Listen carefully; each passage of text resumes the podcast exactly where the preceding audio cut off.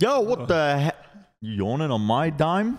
Huh? Me- Wait, me? yeah. Dude, you I saw talking to that. me? Was that you? I- no, no, no, no. I Was that saw you? that. That was It definitely it was Wyatt. No, I can't, dude. You It were was yawning Wyatt. during Bren's intro. No, no, no. I never would. I have respect for Bren's intros. Okay, these no, that's guys, huh? egregious performance from Joshua. Bren, please continue. your- You, please continue your intro. Uninterrupted. Welcome to Plat Chat Valorant, episode 27. Thanks for no, carry on, carry on. Thanks for joining us. As you can see, we've got a new studio, new space. Um, it's pretty empty at the moment. It's bare bones, but we're gonna fill it up over time. Right now, we've just got Overwatch merch and the Wyatt Weekly Awards, and a, a can of popcorn. What is Yeah. that? That used to be in the background. There's no Yeah. popcorn in it, no though. popcorn. No, it's like Was um, it a is made special of, um, box of popcorn? uh, why is it? Why, why hold on to it? It, it's not a box of Ast. It's a it's a porcelain vase. I think you're supposed to put a Oh. plant in there, but why a plant would want to eat popcorn? I don't know. Yeah, and of course we couldn't exclude our Team Fortress 2 audience. That's why we've included these. Two That's the, there's a huge overlap in demographic between Plat Chat Valorant and Team Fortress 2 actively following the game. It's a very big overlap. Yeah, well, a lot of news on the horizon, at least uh, for this episode. So we we can discuss it. By the way, as well, if any of you guys have any artists that you want us to feature on the show in terms of like on our back wall, uh, write a comment. Um, That with- made it look like I was highlighting Wyatt. I was trying to highlight the artwork on the back, and I just kind of did jazz hands towards Any Wyatt. tattoo like, artists we made as him. well. We could put them on Wyatt. If you have any tattoo artists, that could be Yeah, a good. That true. could add to the little studio. forehead cam. Yeah, Yeah. We, we can make you look like Phoenix, How opposed are you to? Like to face Jett or tattoos. something. You get like a viper face tattoo. Sure, with yeah. Mask. What? How opposed are you to face tattoos? Well, You're not at all opposed to face Not tattoos. you really. You don't care. And you don't care about face tattoos, Wyatt. And anyway. No. You're not slightly. So if we came to you and said, "Hey, we've got a cool face tattoo," you would not be opposed whatsoever. oh, I mean, I don't know. What is it? What? You're so I wouldn't get- Permanent mark upon your visage. I mean, I wouldn't get viper on my face, but uh, I don't know. But i- if it was cool enough, you wouldn't be opposed. Yeah, if it was like uh, cool enough, like uh, minimal, you know, like So I, minimal minimal it doesn't face tattoo. exist. A minimal No, like- face tattoo. yeah, something minimal. I don't think they exist. I'm just, yeah, they You add- get some small stuff. Yeah, you get like some small, Small doesn't mean minimal though. fine line work. You know what I mean? Like veins or something. No, not like, vein, like veins. Yeah, like this. I just look That's it, mad I mean- all Wow. the time. I- Is that minimal? Barbed No. wire in your hairline? Uh, no, God, and definitely I the one to- on the the one on the left is appalling. I need to get The some barbed wire on my hairline. Loser wouldn't get that. If I, I should get some like sticky tape or something in my hairline so it stops going backwards.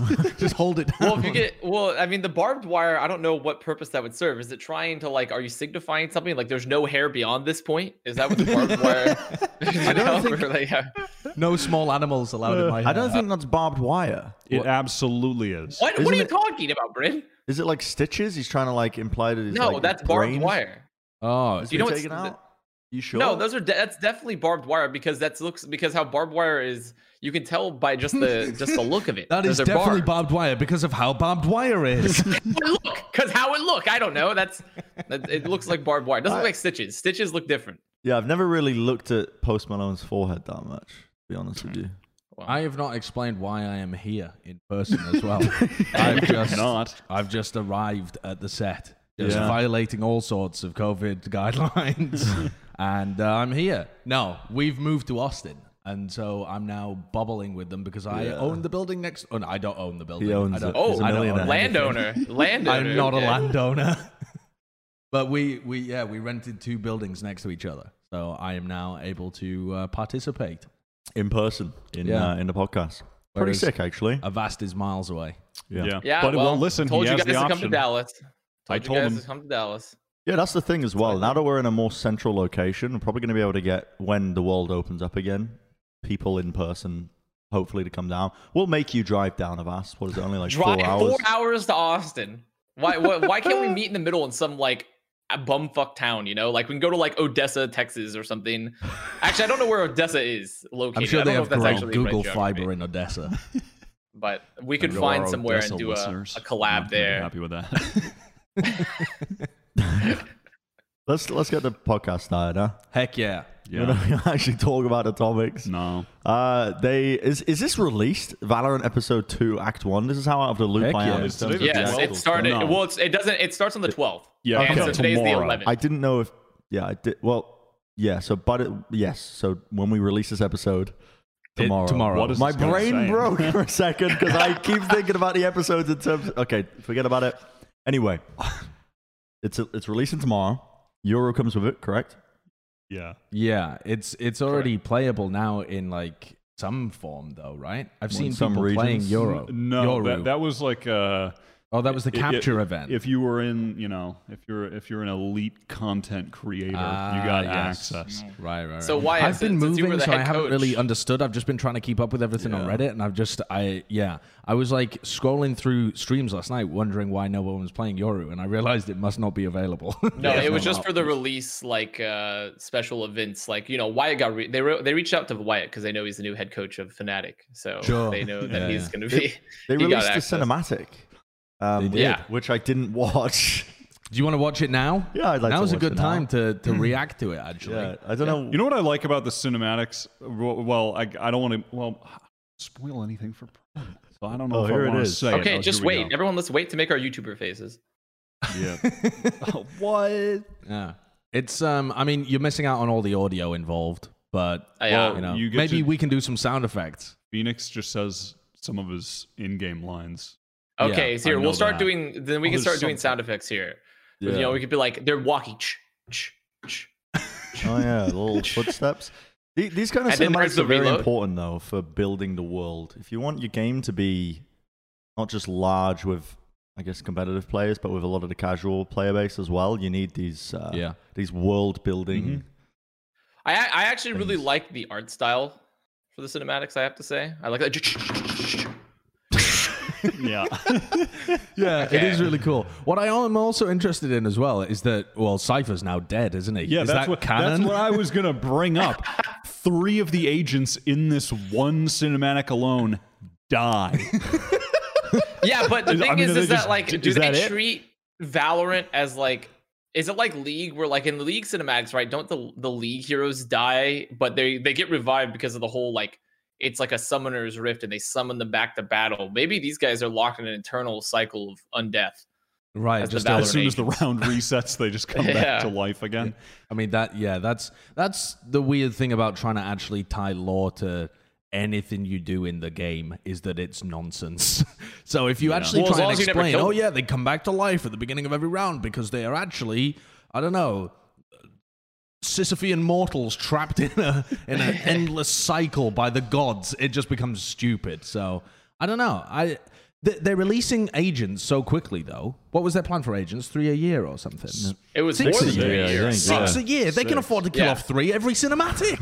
they can actually start expunging people en masse. Maybe that's how they balance the game from now on. Yeah, maybe just population. Cinematic like, and that's just- what. Just just kill off the agents that are uh, too just problematic. kill you know? In a cinematic. Just out of the game now. Like, Yeah. Oh, yeah, they just couldn't killed balance Jett. Yeah, Jett's no longer in the Well, game. then, if so it could be like watch. wrestling where they bring them back. They were never really dead, you know. It's like the Undertaker, where like in WWE, where like they kill them off and then they come back later. That could be Valorant's sort of agent Yeah. pool. Yeah. But we'll just need more of the lore. I'm sorry, the really find there. out. Where he pulls out the flip comb and just pulls it back. Uh, Yeah. That's the corniest Dude, shit I- I've ever seen. I Of wish course that it was is. me. Yeah. Of course it is. Wow. Are, Yeah, are flip uh, combs corny? I don't think It's kind of I cool. thought it was co- it's corny I because like it's, it. I, I, it's, so cool. tropey. You know? It is, yeah. Yeah. yeah, It's like Oh, a it is fucking cool yeah. guy, not looking at this explosion. you know, like pull back the hair. I don't know. It is cool though. You need these kind of like uh, you need these cinematics to capture a lot of the casual audience. That was a cool cinematic. I appreciate the sound effects as well, Avast.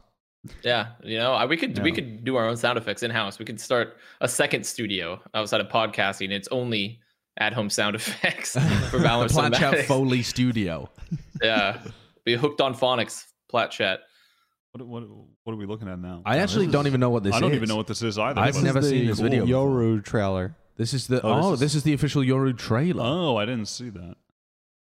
Yeah, I I've not oh, seen this before. nice. as well. Yeah, I haven't seen this video either. He he is Oh, it a fundamentally cool. I mean, not in terms of like the design of the agent himself, but in terms of like the design of his abilities and the the theme and stuff, and the, the like the whole Yeah, the mask and ripping through dimensions Yeah. and stuff. Yeah. it's good. Ashes are so cool. This is the this is the kind of agent as well that um, it's it's very creative in in just what he is and his abilities, but it's in that creativity that will get people to come back to playing the game as well. Mm. Like this is the kind of agent that people are going to want to come back and experiment with if they haven't been playing Yeah, for yeah. a bit. Yeah, I um, because it's just so. I just want to point out, by the way, that when we first discussed the teaser for Yuru, for I, I said, what if they make him he can be invisible? And you said, there's no way that would ever happen. I don't think Okay, that all right, happened. Avast the Just wanna the- I don't think that just- happened. Just But want to point that out.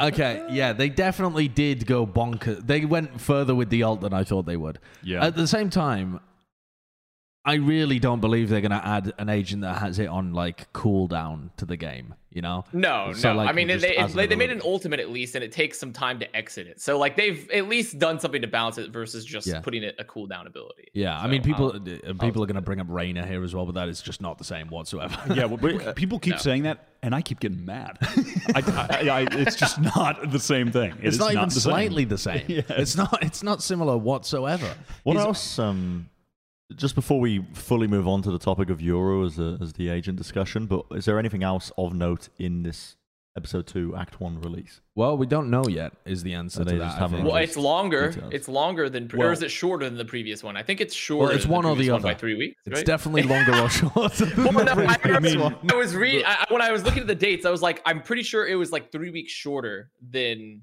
uh Act than like uh Act uh through Yeah. one. Well, 2020 three, was a leap pretty sure. year, so they need to make it shorter this year anyway. So they're probably Yeah, that makes sense. everything. So so chronologically, based off the linear progression of time, it, it all it all checks out. Um, the only other thing that I saw was released is the uh, Brimstone and Omen changes. Those Mm. are Oh yeah, going those are actually pretty interesting. changes, especially Hmm. Brimstone. Brimstone actually looks kind of kind of Pog Champ. Wait, I not mean, Pog he- Champ. I mean Komodo the other hype. thing. Komodo hype. Komodo hype. yeah. good save. Good save. Brimstone, yeah. I mean, the the the first thing you look at is, of course, the stim pack. You can just throw it down immediately now. But Okay. aside from that, the smokes, last five seconds longer, And it's um, this is which is They're crazy. bigger. I mean, they went- Molly's cheaper. They're is that thicker too. Yeah. I'm reading. They're thicker. Re- I didn't Yeah, see they're- that they're thicker. Oh wait, oh no, I was thinking of range, not the thickness. Never mind, I was thinking of the range. They, they increased They, the ma- range. they made an update to Brimstone's model. He's thicker Yeah. now. Like a bunch a of brimstone buffs, essentially. Yes. Some So- interesting ones though. I, I I think the stim pack will now actually get used. I know that this is like a, a moron level take, but when it's a quick cast, it's the same as Uh-huh. like a Jett smoke, right? And you see so many people use Jett smoke in the middle of fights to to help Yeah. them to set them up at the beginning. If you're a brimstone and you're not throwing out a quick cast stim pack, not every time, right? Sure, but regularly to help your team or, or to help yourself. I feel like you're missing a trick at that point. It's there's there's much less time wasted in terms of casting it. It, it could actually be useful now. I mean, I don't think there's any downside. It doesn't show up for enemies. Well, especially if you're doing recoil, pistol suppose. rounds. I like. Yeah. I feel like stim pack is actually going to be kind of nasty when you're doing like a rush with pistols. I feel like you kind of just like you just you zero into them with the stim pack as the insta cast, and you kind of maybe kill someone even on like when you're on an eco round and they have rifles. Yeah, I, I could see it actually being used and being impactful now, Yeah. whereas it never was before. And I think the could be. smoke change is exactly what he needed as well. Uh, a slightly larger range, sure, but I don't think that was necessarily needed. But like the, there had to be some benefit to his smokes over omens. A b- Omen can cast them from all ranges, and they're bigger. Yeah. You need some different niche that Brimstone can occupy, and the fact that they last uh, three uh, ages, as we know them, of the Earth, that really does help. I think you can just block up a choke I, point I forever. like the omen changes as well. Just briefly reading over them. Did you have anything to add to it, Wyatt, as well? On the brimstone To the changes. Brimstone? No, no, I No. mean it's just a it's a buff to every Everything. part of his kit. Yeah. I mean, I, it seems. I, I think uh, they've done a good job with balancing both of them. I, I Yeah, think- I- I like I, it. still think you're going to see both now. Uh, really, though Yeah. the Omen ones do seem sort of drastic on paper. Um, I still think Omen's going to be incredibly powerful. I mean, especially what, what raising the ones again? raise the paranoia cost from 200 to 400, which is Yeah. a lot, but you're getting the best flash in the game. Yeah, it's the best Um, flash in the game. It's crazy. And then the uh, the time to cast the dark cover went from 4,000 to Is it the travel speed? 2,800. Well, Yeah, I the don't think travel it's the speed. time to cast. It's technically the travel. Yeah, speed, it's travel right? speed, like, yeah, yeah. So, So, uh, so yeah. it, I, I think that's actually one of the more impactful ones too, considering that it was so good for like if you're doing if you wanted to do like a fake smoke or if you were setting up a really fast engage to do the dark cover, and now they've really increased the time that it takes to execute. So you can't just pop execute nearly as fast off an omen smoke. I Yeah. feel like Yeah. that's actually a super impactful change compared It to like. I, I feel like that's the biggest thing for Brimstone because now you can still immediately execute on Brimstone smokes, but you can't on Omen anymore. Yeah, yeah. Here's Uh, a thought. Do you think we're still gonna? Do you think this is actually gonna inject Brimstone into the game, or is Omen too integral for the way that teams have learned to play the game at the moment in terms of playing off of the paranoia? I think the paranoia is enormously important. Like Yeah. it's it's Yeah. the defining thing about Omen. But if if the smokes are just hands down better on Brimstone, then that could it, it it's not so much that you want the balance to be tipped. You want teams to have to choose between them. And like you know the way that Angel was playing with FPX before, where he actually wanted to play the the uh, brim on bind because he wanted the smokes to go down immediately, and like boom, you hit the site, and you're doing some fast executes out of showers or whatever. That's the kind of decision you want to be having the teams make: is do do we want to be running faster executes, or do we want to kind of slowly default around the map and have this big paranoia to be able to initiate? I, I think it's I think it's good to have them in different niches, and I think that's what this does basically. Yeah, I agree. I think the the other area where the omen changes are going to hit is just the amount of set plays that involve the paranoia. At Yeah, this it's point, insane, right? There are just yeah, yeah. I mean, there are there are hundreds probably. Yeah. Um, uh, maybe not hundreds. That might have been. Well, I mean, it, the, the thing is, a But lot of the point is, there's a lot. Yeah, a lot of the Um, best so, teams- So yeah, a lot of people. It's like, oh, do we really want to throw away all these plays that we've developed? So many Um, maybe. mid-rounds. Yeah, maybe you do. mid-round two-man plays, three-man plays with the, the paranoia that you're playing on. Yeah. But the thing is, you can do that with a lot of the other agents in the game. Like the there are all you say there's like okay, let's let's make the number a bit more reasonable. There are tens of Yeah, of, dozens. uh, dozens maybe of plays that you can make with paranoia across the maps. But there are just huge amounts that have never been discovered of other agents and how they Yeah. synergize together. Sure. So you, I don't feel like you're losing a you're you, you're definitely losing something big, but there's enough across the other agents most of the time to be able to make up for it. You can still play with a brim. You don't need paranoia to be I could successful. Definitely see a lot more Brim and Breach duo play. Yeah. Um, That's what I of- that's what I think as well. Brim yeah, Breach for the sake be- of having the flashes still to to pull off uh, X amount of set plays, but then also for the actual those fast executes that you were talking about, Mm. just having the breach utility for those situations. I definitely see something like that coming into the meta. Yeah, it's interesting. Have I asked anything anything to add to that? I mean, we sort of, I think we we hit it all, right? Yeah, I, I am, a, I'm a tiny bit worried about Omen simply because if you remove, I think it makes him a lot more static in a way because his, since his smokes are so much slower, and also you've increased the cost. I am a little worried about Omen because like that was such a his paranoia was the most important part of his kit, but the the dark cover is what made him so universal. I think in comps in terms of how good it was on top. Like, so I am worried uh a little bit in terms of like does Om does you know does Omen really fall out of the meta a bit? But also Omen's sort of been meta for how Yeah, long Lord- now? Lord Almighty, he's had a 99.8% Yeah. pick rate Yeah. for the Yeah. longest time, and So- Avast's so, already yeah, worrying okay. I'm that he's going out of the meta. I'm okay with that if he does. I'm Yeah. fine. Yeah. Interesting. Yeah, we can get back onto topic about Euro because we were talking about our boy, you know, Euro, as he's known in the wider scene. Every time you pronounce that name, and so does everybody else, by the way, as well, always pronouncing it differently. Yo- Yoru? I think it's Yoru, right? Yoru. Y O R U, Yoru. Yo- People Yoru. always pronounce it Euro.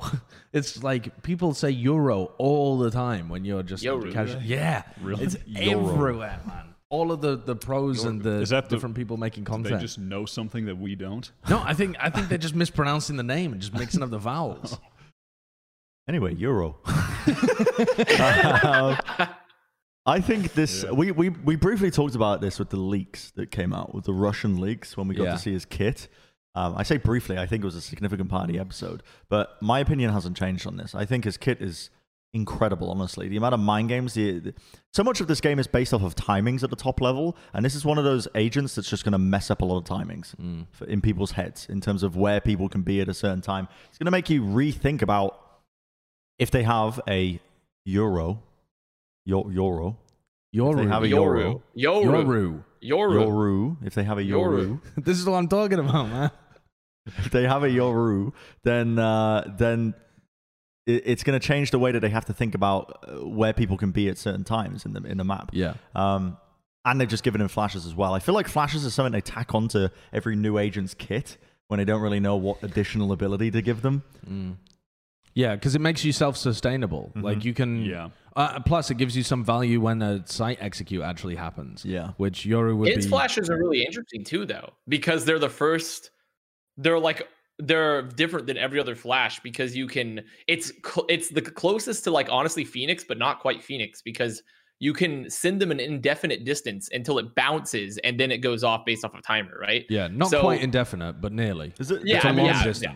Distance. They're pretty close to CS, right? I mean, that's the thing. Yeah, You it's can- closer to CS. This I'd this say. is like the closest equivalent to a pop flash in Yeah. CS, which is why this is very significant because people are going to learn lineups where you can pop flash people. Um, that that is the key element, and that is also uh, why this agent is incredible. He has the best flashes in the game, I think. It's the- How many it's the first flashes does he agent- I mean, have you can- again? Is it two What? or one? How many He flashes has two. he two. He has two two. flashes Two. and one teleport, Okay. which I thought was weird. I thought that they would. I think this agent would be better if they were the other way around. Personally, I I don't think that the focus should be on his flash. The, the flash does not really synergize with any of the rest of the kit, except it's a flash, so it synergizes with any kind of positioning that you can do. You know, it's it's just it's its own little thing. But all the rest of the kit is about manipulating information that your opponents have, which I feel I, I think thematically another teleport would fit in better, and also would allow for more creativity in the round rather than just flash peeking. I think it might be too much if he has two teleports, though. Honestly, might be a bit too Maybe. oppressive for Yeah. your little brain. The little brains are Yeah. gonna melt if he has two teleports. That's I, I think that might be a little bit too much. It it does put him in an interesting position though as well, where you can think of more supportive opportunities for him. Um, in being that pop flasher, because you can just throw out the best flashes possible for your teammates to peek off of. Mm. Um, so I, I wonder what type of executes we'll be seeing in regards to maybe him sending in the teleport somewhere and the footsteps somewhere else, but namely like the the teleport going somewhere into a site and then possibly like lining up a pop flash for a, a Jett to dash in or a Sure. teammate to to come out of a door and get the guy who's right Yeah. around the corner full blind. I can And then you of a- teleport somewhere else or something Yeah, like that. I can just think of some usage like this. This is an agent that's going to be pretty powerful even at our rank, which is like diamond level. Iron two. Beyond that, iron two level. The uh, just uh, the the the execute the or the set play that people love to do in diamond. Think about it. You're on Haven. You're on attack. Rush A or play contact A. Mm. You know what I mean? For sure. So you get you get your uh, your Yoru, your Yoro, Yoru, Yoru, yeah. Think you said it right the first time. Yeah, I, I don't know though. Yeah, your Yoru, and then you uh, you you just send in both of your footsteps. You send in yourself. You put a TP back into your spawn. Your team waits 15 seconds. You fake hit onto A. Maybe invest a couple of bits of utility into it as well. Maybe a smoke into heaven, and suddenly you've got a rotation already going, and you just yeah, yeah. hit C, and maybe there's just one player on to C. Yeah. Like the, the, the, there's a lot of there's a lot of cool stuff you can probably do with this agent when he's actually released. I think he's going to be meta. Yes, I, I wa- Just like Reyna. Ability. Oh yeah, I know. uh, this the the alt itself reminds me mostly of Phoenix. Uh, in- Yeah, in terms yes, of how it is. you're entering, you're creating space, you're gathering information. The biggest difference between that and the Phoenix alt is that you okay, you can't you can't be killed in it, but when you come out of it, you don't have a second life either. Right. So even though you, you can't be stopped, once you reach your destination, you can die, which is the opposite of the Phoenix ult, where you can gather information really easily f- for free, but they can they can stop that information getting gathered by killing you. But the the actual killing you just sends you back to your body. I think it's like an, almost like a combo of Omen ult and Phoenix ult in a way, because you don't have that second Sure. life. I find it yeah, a little to bit. that. Yeah. Yeah. I, uh, by the way, Kurt, Scream has a really good video on uh, on Yoru um, that I'd I'd like to bring up because he's actually playing it in some games and trying out some stuff that I think will end up being used later on down the line. Because something that we talked about last week was the weaknesses of his kit, right? We didn't know them because it was just leaked, so we only saw kind of the strengths. The the weakness is we said the tele I said the teleport had to be breakable. It is breakable, but it's only breakable when you're within like near sight distance of it, which is really weird. What do you mean? It doesn't show up otherwise? Doesn't show up otherwise. You can hmm. kind of No, because otherwise it it would be little too bit. weak. It would be too weak. I feel like if you could see it really easily, because then you'd just be able to shut it down all the time. So I But feel I- like it's a tough balancing act for it. Yeah, it is a bit of a tough balancing act, but I feel like it's going to be giga strong because they added the near sight element to it. The reason being is that most of the time when you're co- trying to control a choke point, you're not really holding it from face on. You're not trying to like duel the guy straight up. You're trying to take some kind of side angle and you mm-hmm. wait for him to cross in front of you and then you kill him.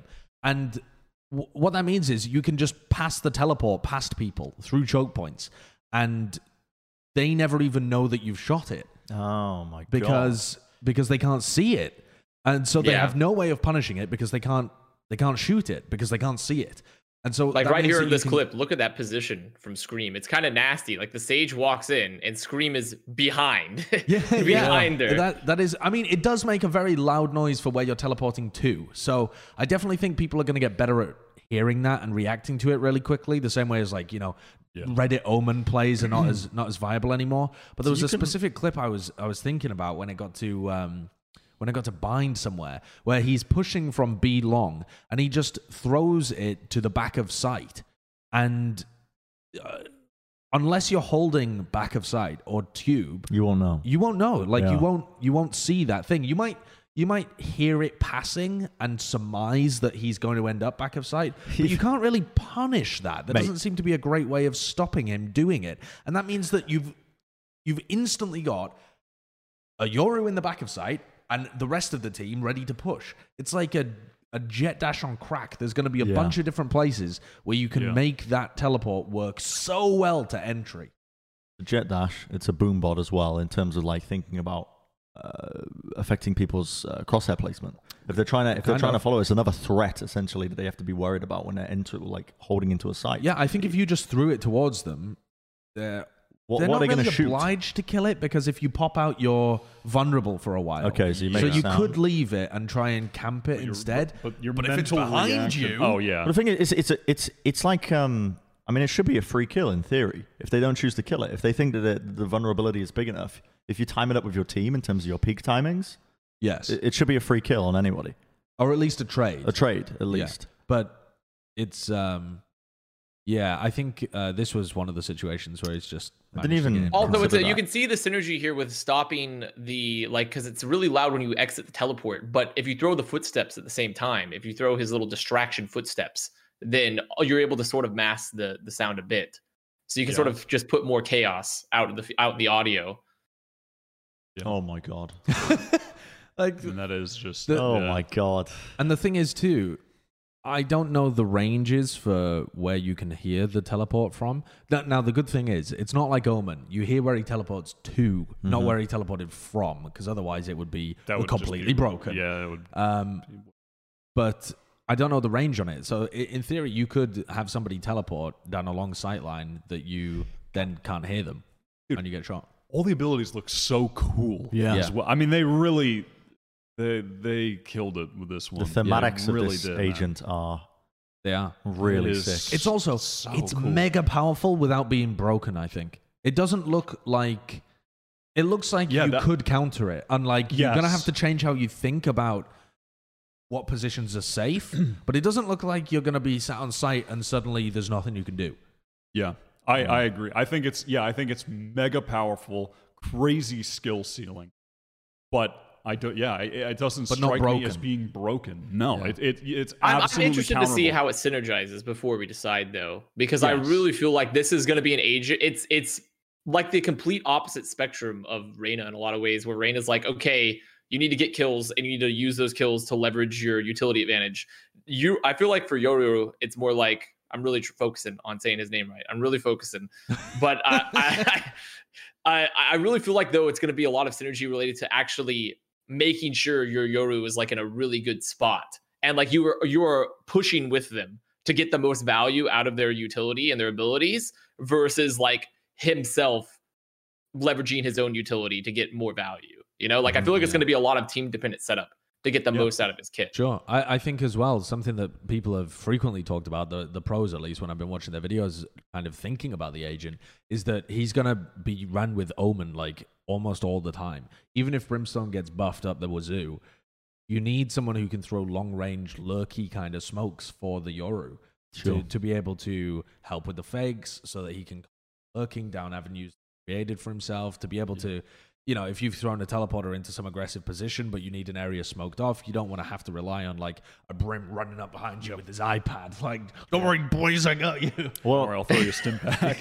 they, presumably they knew this before the brimstone buffs, whereas range got increased on the smokes. yeah i would imagine so yeah but so but also I, I just I don't really think that the range increase is what you're going for there because so, uh, quite a bit of the time I'm imagining you're going to want to throw smokes on the exact opposite side of the Sure. map, Yeah, yeah. which Brim has been given a buff to his range, but not a not a huge buff to his. Yeah. You also want to be able to exactly place the smokes, which is a lot easier with Omen still than it is with Brimstone. Like Brimstone, you're like going to be fine for the most part, but Omen, you can literally say like, I want my smoke to be here for my Yoru player. Hmm. You realize you you can click as Brim as well, you know, and like. well, no, I, I mean I understand that, but like the thing is, is that I would say for the I would say it's a little bit harder to like for sure 100% put it in the exact spot. Like there'll be small percentages of the times where you might put them in like a little bit of the wrong location. Oh, I put them in the wrong wanted. location all the time, but that's just because Yeah. I'm fucking bad. I, I have to say as well, I really like the timing of the release of this agent in conjunction with the challengers coming up at Mm. the end of the month. Um, I think this is this is like the perfect window to add new things to the game, and then it maximize its being interesting in a tournament where you have just enough time for the the like elite players who are really gonna maximize the the usage of this agent. They'll be able to do it in the tournament in a few weeks. Not like um, I don't know, like in Fortnite, where you know I experienced this many times where new update day of a tournament. Here's a bunch of new shit in the game, And- Yeah. and, and it's not interesting because nobody knows what to do with it yet. yeah, yeah. Um, but you have just enough of a window where f- I'm very excited to see what teams are going to do with Yeah. this agent in challengers. That is that is the thing I'm most excited about seeing now, heading into the the tournament at the end of the month.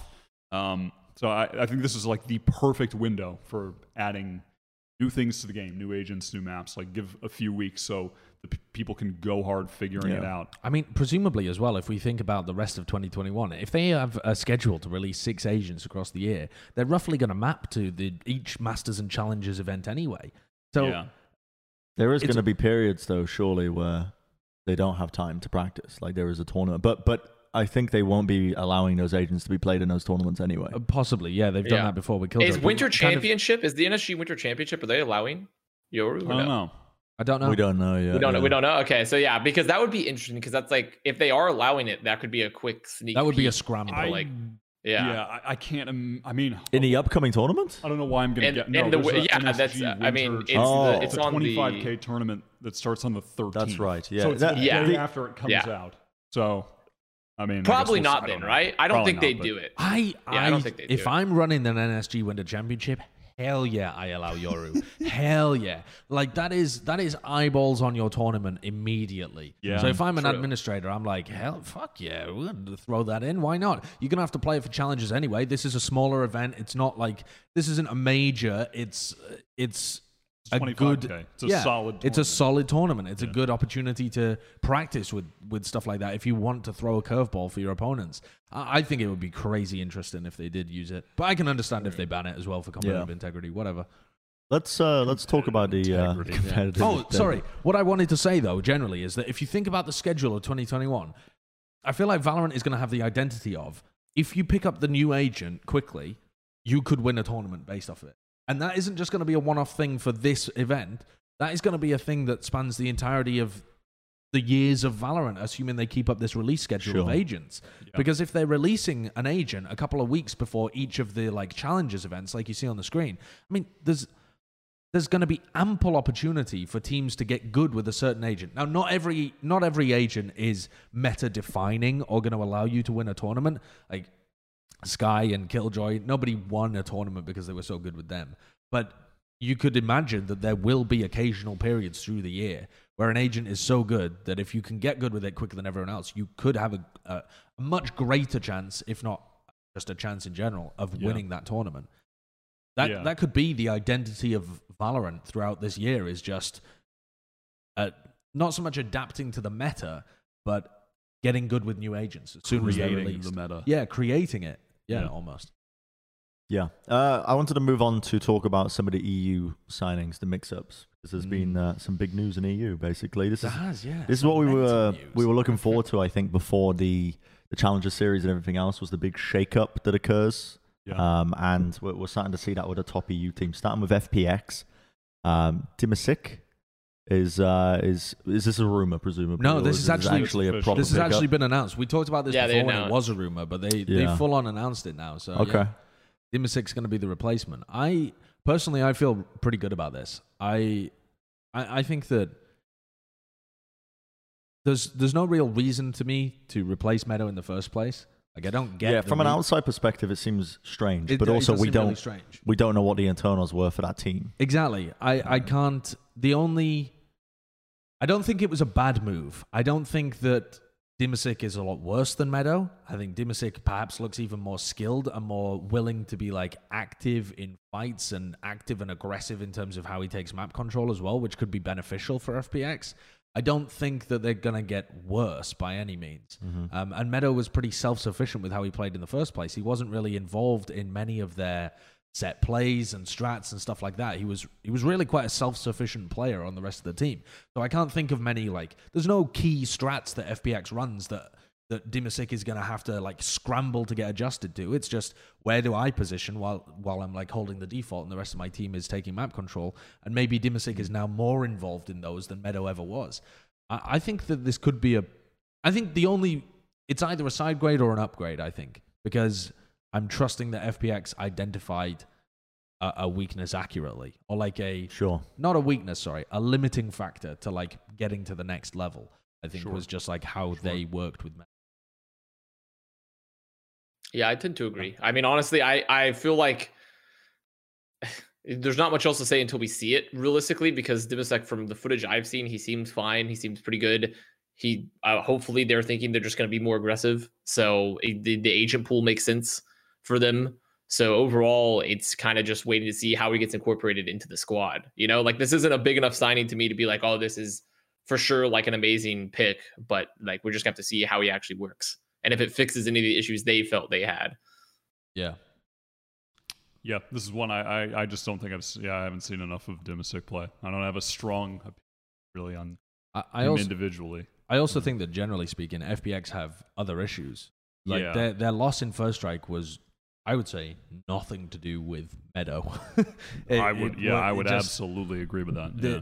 the collapse that they had against SUMN when it came to that final map, which again the first two maps were pretty close and it was a, a decent performance, but they, they didn't hit the heights that they had previously hit or, or were attempting to hit. And then that final map was a mental boomage like no other. And I don't think that was because of Meddo in any sense. Um, so. In fact, I have no idea what happened there because it was so out of character compared to what we'd seen previously from FPX. So wh- whatever the hell happened there would be my focus 2021. Like, what what actually happened when the pressure was on? You lost all of the ignition series, albeit you looked great in those.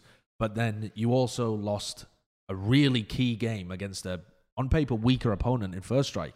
Like, what's what's actually happening when it gets to the? Presumably, the mental game is having some component here. Maybe not everything, but it has to. The, the, that collapse on Bind where they lost like 13-4 is that's not just because they got outplayed.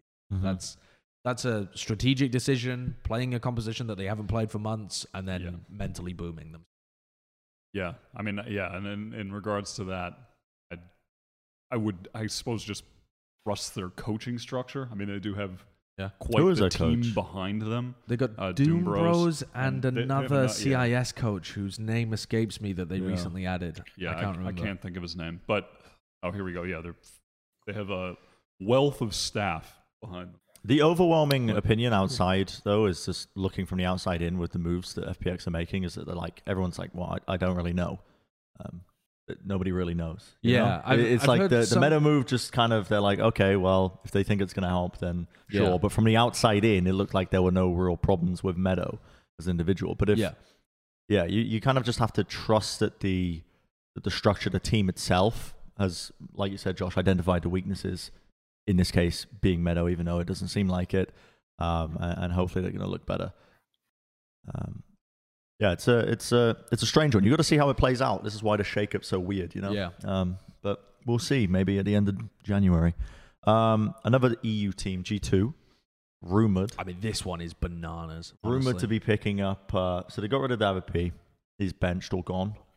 Um, Is he, he's is he still benched? benched. Gone. I think- benched and he's just No, allowed he's to gone. other opportunities. No, he's. I well, think I think he said he was gone. right, but but I mean, I mean, benched in terms of like, I think he's still with G two, the with G2 organization, isn't he? Um, think he's still, like, I tagged up could on Twitter and stuff. sworn. I could have sworn. Here, I'll check it real quick. Yeah. I could The, have. because the, the thing is in about it. Valorant though as well is that they bench players and then they're like, yeah, you can pers- you can pursue other opportunities.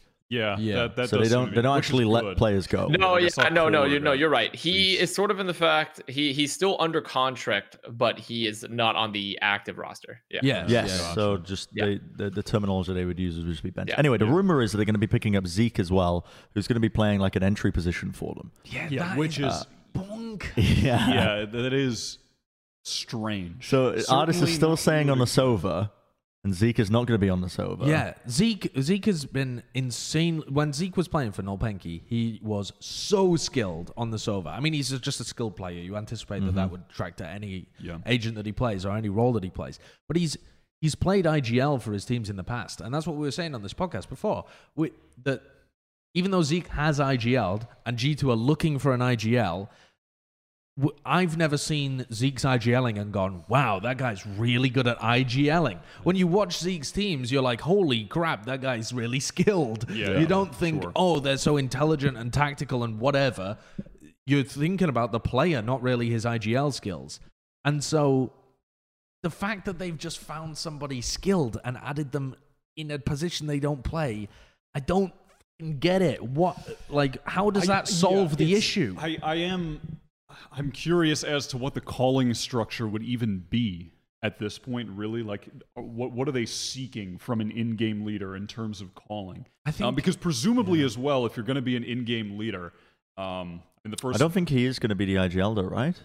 I, Well- I would be really surprised if he was playing entry and IGL.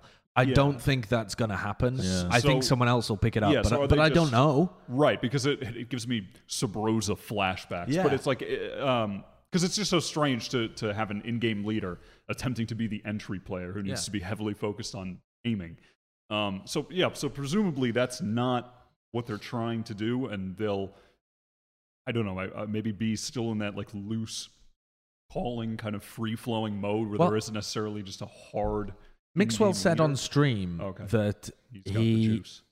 Yeah, well, Mixwell said something weird on stream that was like vaguely alluding to it. I think he said something like, "If anyone was going to pick up the IGL, it would be me." Um, when referring to if any of the pre-existing players were going to pick up the IGL, like if they didn't add an IGL, I, at least this is what I think he meant because it was an unclear, ambiguous statement. But I believe he meant of any of the pre-existing players on G2, if any of them were going to turn into IGLs, it would be Mixwell. Sure. yeah. That implies to me as well that they almost want zeek to take over the entry role while Mixwell plays Whatever. Raze maybe instead, and they play the like gaps. Phoenix Raze and Phoenix Yeah. Jett, and he ops. I don't know. That's the thing. Yoru Jett. I mean, Yeah, I don't know. Yeah, it is. It is very strange. And if I had to make a guess, um, I don't think that whatever comp they're thinking of running now, I don't think it's going to be the one that they end up staying with. Because Yeah. as well as the um, just looking at the team and the flexibility that the players have, like thinking you would think that when you're including a new player in that team, when you're signing a new player, first player who I would think would be switching would be ardiis because he's just so flexible. Yeah. Just Yeah. play anything. I agree. Um, so you would, I would assume bringing in a new player who is a Sova, ardiis would be the guy that could just, oh, okay, I'll just play something else. Yeah. And he'll be fine. That's what I would have Um, assumed. That's what I thought was going to happen when they added zeek, but apparently not. I, I wonder. I wonder if anyone can find, or I've asked if you can fact check this as well. What? But I believe the quote was like from, I think it was Nell who reported on this, but it might have been Mandeep. It was and they Nell. said, they said, the quote was something like zeek is going to be playing a Phoenix type duelist or something. And I was like, that made me Uh, think, well, I do they want him found the original report, and then yeah, I've so and it says for all and it says that in this original report that that zeek has shown some interesting things, blah blah blah. But I'm looking to see what exactly they want from him. It doesn't really say exactly what uh, what his potential agent pool is going to be. I mean, looking in the past, zeek has played an, not a lot, but an okay amount of Raze uh, in the past. So I mean, zeek I mean, is- yeah. theoretically, zeek could be an entry. Like even just looking through his agent usage, like Raze was his like second most used agent, and then he sort of has a smattering of others. Uh, so I mean, theoretically, potentially, and since zeek is really mechanically gifted, uh, they could. It doesn't. I I don't know if it's crazy because I mean, I know ardiis is insane and flexible, but do you find ardiis to be an intrier necessarily? here's- My, my thing would be that it's not even just artists that's flexible; it's every player on that team. So Yeah. when they say we're bringing in this guy to do this, like uh, you know, while they're still sort of in the trial pre-officially signed period, I honestly don't put that much weight in the statements like that because I think things are going to change so rapidly, and with a very viable agent coming into the game, I, I think it's just. I don't know. I don't know if I put a lot of stock into those. Oh, uh, I see the report. Wait, it Phoenix is in the report. Words. I think they're going to be able to switch because Mixwell's played a million things. Yeah. patitek's played a million things. Like I, you could even put Patty on the Phoenix. you actually wanted. could. Yeah, I Patty mean, Tech was so- incredibly good on Phoenix. yeah. So Oh, at the see, end of I the see day, the quote by the way now, Josh. I missed it. Oh, I had to use a word search and I found it this time. So he should not play Sova since ardiis already holds this role, but he should turn to a rather dualistic Phoenix type agent, according to our sources. Dualistic. So yeah, that is that is mental to me. So Who said that? so th- that was not- the, source uh, that gave it yeah, to the Nell. quote isn't attributed to anybody, but I don't understand how this game of whispers has created a, a a report where Nell is saying he's going to play a dualistic Phoenix type role or Phoenix type agent. There are no agents other than Phoenix who are Phoenix type. It does that just mean Phoenix and Yoru I and think you- I think that- Reyna? Is that it?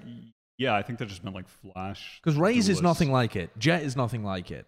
It's it's Phoenix, Reyna, and then Yoru. Yeah, for some reason, my my immediate thought was they want to play Yoru when they say Phoenix. type- but Maybe you guys are getting too deep on it. Maybe one of the sources is like I don't know, a, a general manager for one of the teams that's been Right, that's right. been yeah, watching maybe they just mean that they want him to be an aggressive intrier type of guy. Yeah, Yes. like maybe Yeah. they maybe they, they're using that term as in like okay, in the scrims they've mainly been playing him on Phoenix, Yeah. and they're assuming he's going to be playing the duelist role, Yeah, which I'm- I'm- encompasses. I'm suckling the lot. tea leaves trying to read the future. we really I think I'm going too deep. we into really it. are. When in re- yeah, I really think that tho- those words don't actually matter. Everyone on the team can So- play everything in the game, and they're just going to figure it out. To, to add on to that as well, Wyatt, I think the reason why we shouldn't be paying too much attention to this as well is because the second part of this announcement is that they're still looking at coaches. neilzinho, Neil Zeno, yeah, neilzinho, Neil, I Neil. Zeno. yeah. Yeah. Uh, Another they're, they're still looking at some sort of overarching structure for this team because presumably uh, up until this point it's been largely team ran, right? Yeah. Like they've been experimenting, they've been wanting to get somebody to kind of like lead them and, and Yeah. put them on a direction, but they haven't found a, uh, you know somebody to, to do that yet. Um, Neil the f- was the old coach of Rick's and the- Yeah. the, Royals Now, team. the the fact that they're still looking for a coach as well. I mean, I, I think anything that you, that comes out this early about roles in terms of what they're playing, you can't really take seriously. I mean, you've got to take it with a Yeah. grain of salt because this is this is a team that's still trying to find their their footing. They're still trying Yeah. to find that structure. Um, But that's th- that but- is worrying to me, though. That's that's part of my concern for G2 is that they didn't have a vision when they picked up the player. Sure. They're they're adding the player and forming the vision around that. Or at least that's what it seems like from the outside. Maybe that's wrong, but it it seems like that from the outside, which doesn't inspire confidence for me because I think the only way for G2 to stay on top is for them to really figure out a system that works for them. And I think that for that you need a vision. You need like you, can't you can't run your team by committee and try and get to the top. G2 got there at the beginning, but it feels like G2 are going to fall off unless they have a decisive vision for the future and a player that fits very well into that style. And I mean, maybe I see how zeek potentially could be if you were looking in like so zeek has played some very supportive roles with this, particularly Sova in the past. And but they also wanted someone else that could be a little bit more flexible and a hard interior as opposed to David P, right? Where David P's agent pool wasn't super big. And on top of that, he wasn't necessarily like running in and being sort of a very aggressive interior. So realistically, if you look at sort of the past, what zeek has played, he should theoretically be flexible enough to where he diverges a bit from David P. You know, uh, so maybe that's what they wanted was just someone that's more flexible than David P. And also can, and on top of that flexibility, can also play you know more aggressive roles too. Yeah, I, and I don't think that zeek is a bad pickup at all. But I think what it lacks is the vision necessary to take them to being world beaters, like they originally looked like. Because none of this appears to solve the issue of G2's structure and IGLing and Yeah. like the the actual Yeah. you know the the core problems. zeek is mad skilled, crazy flexible. He's he's gonna be good. Uh, he is a good player, but does that actually put G2 over the top? Yeah. I, I don't know. I think there's deeper issues that are more on But this- Neil this is- to fix. This is the early scenes in an esports, right? That we that we see so many times over with a new game where the structure isn't there yet in terms of how teams are ran, and it's all very much like it's a wild west of team ran uh, kind of environments where the decisions are being made and sometimes they don't add up and they're being made alongside other decisions and they're just praying that in the end they followed the quick recipe you know they've just shoved it all in a microwave and they're going to get a, a baked cake at the end. That's the that's the hope um, and sometimes it works sometimes it doesn't but uh, yeah it's it, the interesting thing about all these changes is that the answer that we all have is we don't know until we see them play Yeah. um, we can't really accurately I like to wildly speculate. i mean that's the only thing we can do It Yeah. would be easier to have some idea if you knew what the hell the roles were. See, but, that- yeah, but we, and we that's just why- don't. Yeah, we, we talked about this v- uh, briefly last night, Josh, and I said that I was I felt a little bit underwhelmed by this pickup, Mm. and you said you were whelmed. Yeah, I And- was well. well, And I and yeah, I've gotten to that place where thinking about it, yeah, I am also I'm just whelmed. There's nothing about it that's inspiring massive No. confidence. It's not like a it's not a, it doesn't feel decisive like this is the guy we wanted.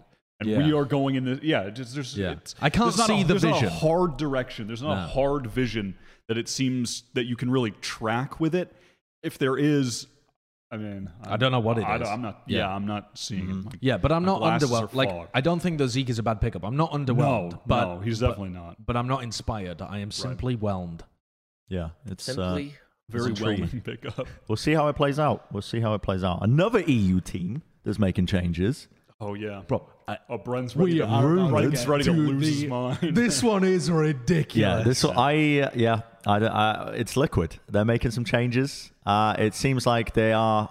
This is the rumor that they're benching ec1s and soulcas. Well, uh, one or the other. One of, well, here's the thing.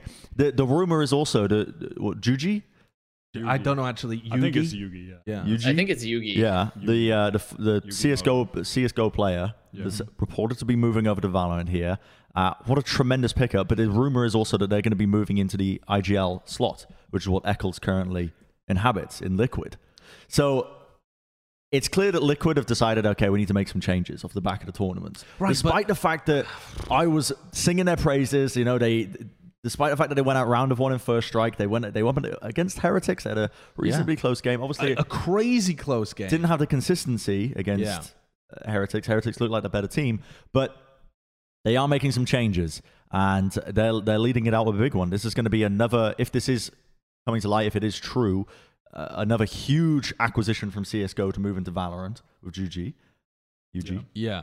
I mean, well, I mean, the- he the- recently played for Astralis. Yeah, he was but like- he what he Yeah. hasn't been on the active like roster. He hasn't been playing for Astralis in 2020. He- Was he on the- was- well, well, what was notable about him was that he was the first person announced when Astralis did their we're going to have a bench move when they decided they were going to have a sixth Okay. player. Yeah. he was the signing, and then it, it came out that the the uh, individual players who were on Astralis, the starting five, people wanted breaks for mental health and and yeah, burnout. and it those wasn't really a, it wasn't really a bench so much as it was here's some fill-in players. Yeah, and so while they- we fuck a, not fuck around, But but, it- it while was we the- take breaks. Yes. The low point of Astralis, right? I mean, it was just it a was- it downward was- spiral. It was at the Yeah. beginning of 2020. Their players were just burned out, and they wanted breaks. Um, and that's when they, yeah, they signed at the sixth and the seventh. Which, yeah, the first person they signed was JUGi, and he played with them for a bit.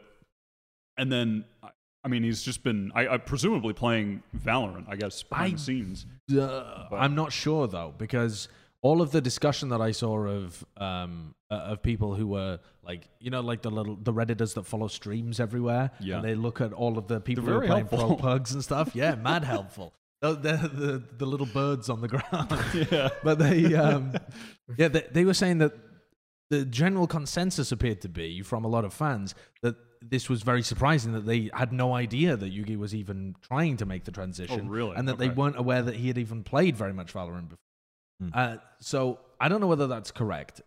Very difficult to know, like how long a dude's been playing just on his own time. I mean, he hasn't But- played in a team at all. The, No. He hasn't played. in- Uh, he hasn't played on any teams, and now he's on Liquid. So, Yeah, I mean, but but also he's not on Liquid. The report said he was trialing with Trialing Liquid, right? for Liquid. So Yeah, trialing. they they're trying him out. Now, what's mental about this is Sliggy originally said that Liquid weren't going to have any roster changes after First Strike, and the first person they trial is not.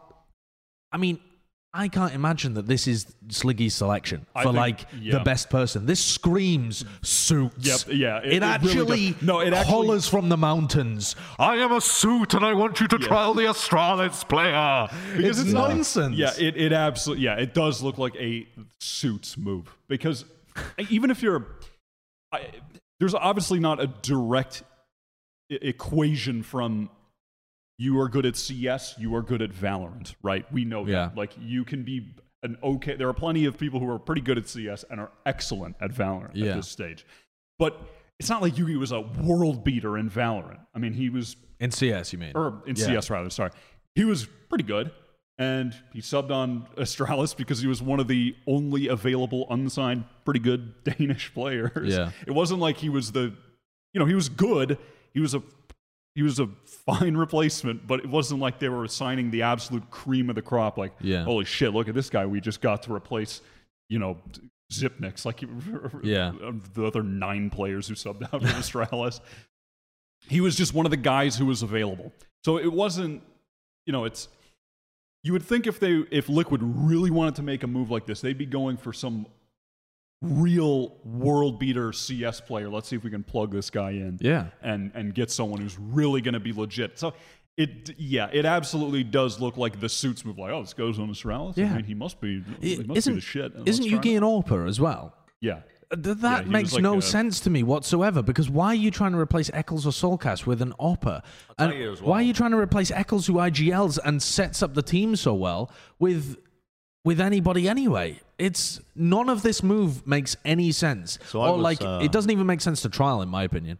I was hanging out on Sliggy's stream the other day. Oh, yeah? and his chat was asking him a bunch of different questions. That was it was pretty interesting. He was digging his brain. Which, by the way, we need to get Sliggy on one of the future episodes. Oh, definitely. because he says he- Sliggy's great. He says he wants to be on. So Oh, yeah. we're gonna get him on. He's fantastic. Um, uh, one of the questions that I thought was quite interesting was talking about. Well, there was one now that you've mentioned about him being an operator player, um, or an AWPer, I guess, because CS. Uh, the, uh, the uh, one of the questions was, what do you think about the validity of having like a full time operator player in Valorant at the moment? And Sliggy said that he feels like you don't need it at the moment because the operator is too much of a of a high cost Yeah. This is Sliggy's direct viewpoint: is that you don't need uh, like a mainstay operator player at the moment because the gun is too expensive to really Yeah. build around uh, for, for long periods of time. Maybe if it was cheaper, the, the opportunity would be there. Uh, the second point he made as well was that he doesn't believe that at this point in the game's lifespan, um, the, the kind of system with having players on the bench will work. We're having you have these substitute players. Mm. Maybe later on when there's more agents, Yeah, and you yeah, need the the the in-depth strategy, the, the the depth of the roster. But at the moment, he, he feels like you know five players is really what you w- want to work with. I mean, all of this kind of reads to me. I, I just can't see Liquid making. I cannot see Sliggy making the moves where he would get rid of ec1s or soulcas. I feel like I, I don't think so. I don't think what like what could have changed between their loss in first strike and now for them to feel like a move was necessary. Yeah. I okay. It A move- screams. It screams like someone high up in the organization has looked just on paper at the roster and like, well, they went out round one, Yeah. you know, yeah. and they're like, we got to make changes. This roster's just not Scream working. The thing got is, 39 kills. soulcas only got seven. Yeah, well, I he's mean, got to go, it- even though he's been excellent. all It looks year. like but the, it. the thing is, th- I'm not saying that you should never change the liquid roster. The liquid roster might need changes, but you can't tell that right now, in my opinion. And after first strike, with their their really close loss to heretics, you're feeling pretty good about them moving forwards Yeah. compared to any of their previous Yeah. time together as a team. If you were going to make a move, you have to wait to see how the next tournament goes. I feel. And you can't, I don't know, you, I mean, you can't you re- try and trial people now a couple of weeks Th- before the that's what I was gonna tournament. say. Yeah, do you really want to make a move now? Get a guy who was just playing, maybe was just playing CS. Maybe I'm sure he's been playing some Valorant like here and there. At the Yeah. very least, been playing like ranked casually or pugs, whatever. But do you really want to get a guy who has not played a single Valorant match two weeks before Challengers begins? that's when your crazy. team, I think Also, what Liquid- does what does JUGi bring? Like, not even just aside from like his actual gameplay, right? Where you know he was an op, he was an op player. He was an op- he because I think he was an was he IGL like sort of centric for Astralis uh, when he played for them. I can't remember, but either I way, don't think so. I don't know. I, but I but don't know. either way, like regardless of any of his actual in-game benefits, this guy isn't even if it was a suits move, some guy was dressed up in their Armani suit, ready to using their esport investor money to be like, yes, we need to get this guy. What, what brand value does he bring aside from the fact that he used to play for I think it was- Astralis as a I- sub? yeah, I think it's just Don't he was on Uh, like two years ago now, two years, I just it- about. I think it's Could just also be Astralis, That's it. that we're all we've been too latched onto this suit narrative because it makes the most sense in our heads. But again, I, I right. think we we may need to look at this at the optics that we're still looking at with the FPX move, where it doesn't really make sense that they remove Meddo, but it feels like they have decided to make some changes. What's different But I- about the FPX to the Liquid changes here? Because they, on paper, they seem like a similar move. Well, to, to me, two big things are different.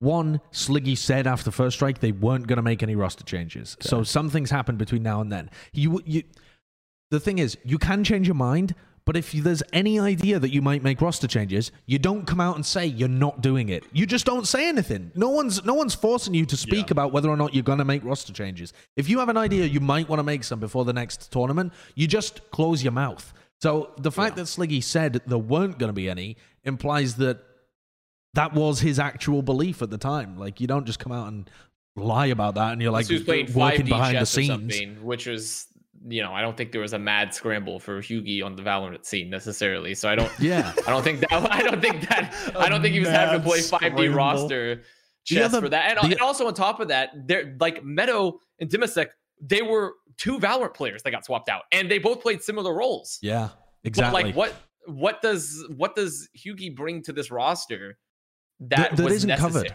I mean, Yeah. L1NK would op anyway. If you wanted an Yeah. op player, L1NK would Yeah. op. He's a really good opper. Why would you? I don't get any of it. I- it doesn't make sense. The, I think one of the main differences as well is with the the Meddo one seems to have made sense only to the players and the, Mm. the staff, Yeah. the the coaching staff.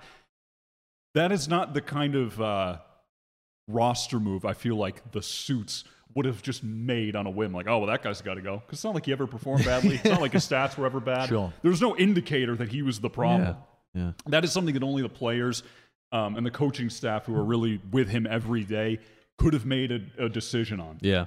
This is a far simpler scoreboard Steven decision making uh, or decision to be made. It, it seems like right where I sometimes one of the, the worries I do have about Liquid, if I'm being honest, sometimes I'm a little worried about ec1s fragging. I think there's a lot of games where he really struggles to keep up, um, but he, he provides a lot of value in Yeah, I other think he a facets lot of of the game that are not just the Yeah. the actual frag. I, I'm worried about soulcas's uh, agent depth as well. I Sure, I know that yeah. he's an elite player when it comes to Raze, but his Sova hasn't looked fantastic for them. He's looked uncomfortable on that role, and even though he's tried a lot of different stuff, actually his Phoenix did also look really good. His Phoenix and his Raze looked really top tier, but a lot of the other stuff he's tried has looked a little uncomfortable. I am a little concerned about that. That's why I'm saying I think roster moves could happen down the line for Liquid, but not this. No, I, it- I don't think this makes any sense. It, it's it's also yeah the timing of it- It's just not good. It's just not good In, timing. in better news, I realized that Avast looks like a poster on our wall. Oh, what? How do I look? What? Excuse really does. if you doesn't move, the, if you move the uh, the water jug, Bren, move that water jug, and he is essentially just a poster. Oh, because the color of my. Well, I also have the graphic, so I literally could be. a post. I literally could be a nice little post. You know, also unrelated to this too, I started realizing every time I talked about if I switch back to American, my American saying is David P. But because you guys, all the Brits are saying David P, I keep saying David P, even though no American people pronounce it as But, David. but he's not American. He's Belgian, and his name I, I know, is I David. know, but the No, but the it's point is, I just find it funny that like I'm using English English, British English Well, it's- versus but that's American not English. British. That's not. It's We- not English. English people don't go around calling people, ah, wh- what's up, David? It's- we that's- You don't? we call them David. No, well, in Really? Wales they I say thought British David. people say David. No, in British Wales, people. in Wales they say David. I mean, we, we call people Dave. If anything, we N- call him no. Dave P. I mean, yeah, we do call him uh, Dave. My my uncle's name is Dave. Uh, I was I was raised in England. I'm I'm half Welsh, half Irish. In Wales, David.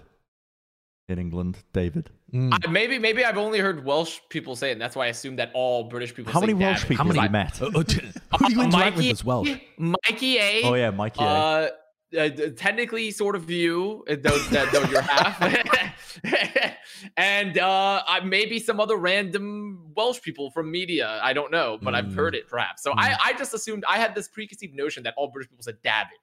No, we're just David. respecting the, the francophone pronunciation of it. Oh, okay. Well, now I've learned something today. I, now I will assume. Now I'm gonna go back to the like the Davy Jones like crewman where I'm fused David into your Jones. wall.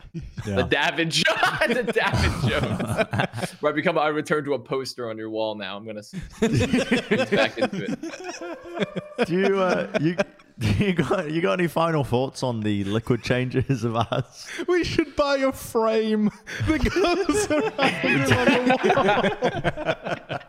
around One day though, we're gonna do a big reveal where I actually am there in person, and then like I'm just like uh, you have the picture of me, but then like you just like ungreen screen it, and I'm there, and I'm just like, sitting there, you know. Uh, final thoughts. Uh, shit's whack, yo. Yeah, good. final. Yeah. I mean, it's yeah, it is Yeah. just it is just unfortunate because what's wild is I think that if that if the same roster just went into challengers, I think they have a chance of winning. Yeah, I don't. I, I, I don't think they would be the favorites, favorites, but, yeah, could they win? Yes. the trouble with yeah, liquid I is think they could. uh, since the inception of the roster, since they were signed as a roster, they haven't had success. No, they haven't achieved anything. They haven't achieved really. anything. In fact, they've almost they almost went backwards when they signed Liquid, but that's understandable. It takes a bit of time once you're signing into the team to get onto the right track with with where you want the results to be. Um, and also the formats didn't help whatsoever. That's the, the number one thing I'll always come back to is that the EU formats for tournaments were dog shit. Um, but the team hasn't achieved anything, and at some point you have to start looking to make some changes so that you can actually get the results that you think a, Yeah. an organization like Liquid should be achieving. I mean, this is a uh, this is a uh, an organization across esports titles that has always achieved great things uh, in many many games, and they want to be achieving that same thing into Valorant. The, the decision making doesn't make sense to us here, but yeah, we'll. This is also just a rumor as well. I will say it could it could turn out that this this roster of five will stay uh, with ec1s Yeah. and soulcas. I mean, it could be true and they stay as well. Yeah. exactly. Yeah, it could be true. Um, so yeah, we'll have to see. It's it's all it's all a waiting game until the the first tournament, which is going to be at the the end of January. Um, in other news, we could talk about the North American changes. There's only the one that we've got down here, which is Immortals actually Yeah. Hmm. making their changes now, which is the uh, the release of JMO and Neptune. They've actually done it. They uh, yeah. What's peculiar Neptune's is interesting to me. I'll say Neptune's Yeah. interesting to me. Yeah, definitely. It, it's very peculiar that they also got rid of Neptune. Yeah. I didn't expect that. I didn't. I mean, no. I never just really thought there was a problem with this. I thought it was play. I thought good. Neptune he was, good. fine. Neptune Yeah. played well. I, I, was one of I, the- I actually like Neptune. Yeah, I, I did as well. He, he's one of those players to me that whenever you watching him, whenever you watch him hold an area, it, the amount of times where he's like good for two, Yeah. it's just so frequent. He just always seemed really solid in all the matches I saw. Yeah. So it is it is a strange one to me. He he was actually incredibly good anchoring sites, but Yeah. that was that was his main strength was give him a bomb site, he'll anchor it, and he's good for a couple. And something I noticed from watching a lot of Neptune is that he would put up his cages, and as the sight hit came in, he would walk into his own cages Yeah. to create just the Thunderdome of death. and anyone who walks into his cages dies because he's then protected from breach flashes and stuff like that. You can't breach flash through a cyber cage. So. I, I liked it, but I can also see how if that style was figured out, that was a lot of what he was doing and how he was getting success. Yeah. So I can see a world in which maybe it maybe he looked a lot worse in scrims after first strike.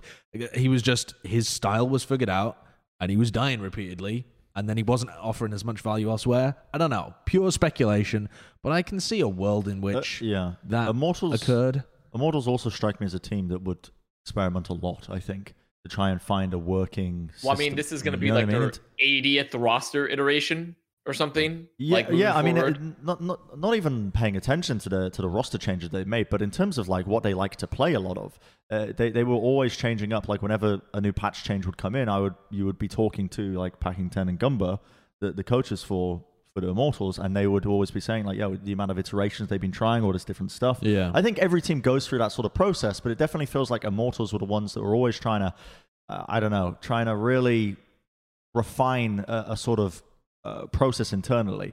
And if it wouldn't surprise me if just internally they have been trying to go for a different approach and these players just couldn't keep up. Sure. Trying to play some triple duelist or Yeah, way yeah. more killjoy or whatever. There's a lot of reasons why this could have happened. We just don't know what the actual reason was. And so it seems confusing from the outside because w- Neptune in matches, from what you could see, performed well. Yeah. Like that's just the facts of it. He, he was good in the matches.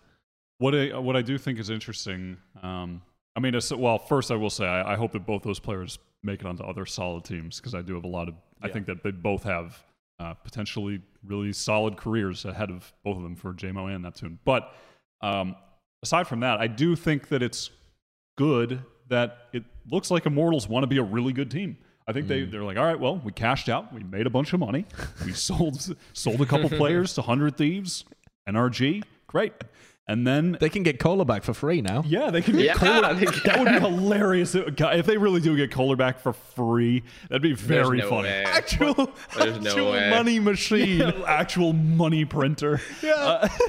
um, but yeah, it, it's. Uh, I think it's. It leads me to believe that Immortals want to be a really good team now. Mm. They made some money. Now let's have a really good team. They want. I think to they've make- always wanted to be a good team, though. They've just felt confident enough in their scouting process to Yeah. not feel so attached to players that they have to keep them on. Um, yeah, that's what. Yeah, that's what I mean. Though, like they're not going to take the angle of just trying to cycle players and Yeah. continue to infinitely print money. Maybe they will. I mean, it seems like a reasonable Right, thing yeah. to want, just an infinite money machine. Can But you imagine the immortal suits? Um, should we win or should we continue to print money forever? hmm. Hmm. but it does seem like they they yeah they're just going to keep looking for the optimal players until they have a winning roster, which I I like that. Who are the optimal players? That's a great question. I mean, the the the, the big rumor is that they're going to try and sign Doink Machine onto Jett. Oh, it's Doink Machine, the guy that's always at the top of the ranked Yeah, uh, Poise. ladders. Oh, that's P O I Poise. Oh, wait. Oh, different Poise. Yeah. Um, but the, I had seen a rumor infinitely that they were going to be signing him. Um, Doinked machine. Has he played for any Doink, teams? Doink, Just doink machine. Yeah, he was playing for God. What was that team called? It was the team that had Sofa on Sova. Um, they made a pretty deep run in the second first strike qualifier. I can't think of the team name, but they were a pretty solid team. Um, I don't think was I've watched him, much and there was another guy. Uh, uh, Nature was on that team, and they were just popping off. Um, they had some really sick individual play, but yeah, the rumor was they were going to be signing him. And as far as uh, uh, Sentinel, I, I, I don't know. I have, I have not a clue who slimy they're going to boogerman. be signing. What? Wasn't it? Wasn't it the or wasn't it the slimy boogerman that they, that they were on? No, I don't think so. it was. Oh not. no no no no no no Soar. Yes, Soar. Oh, okay, yeah. so yeah. Soar. Um, I meant Soar. Yeah, not slimy boogerman. Soar.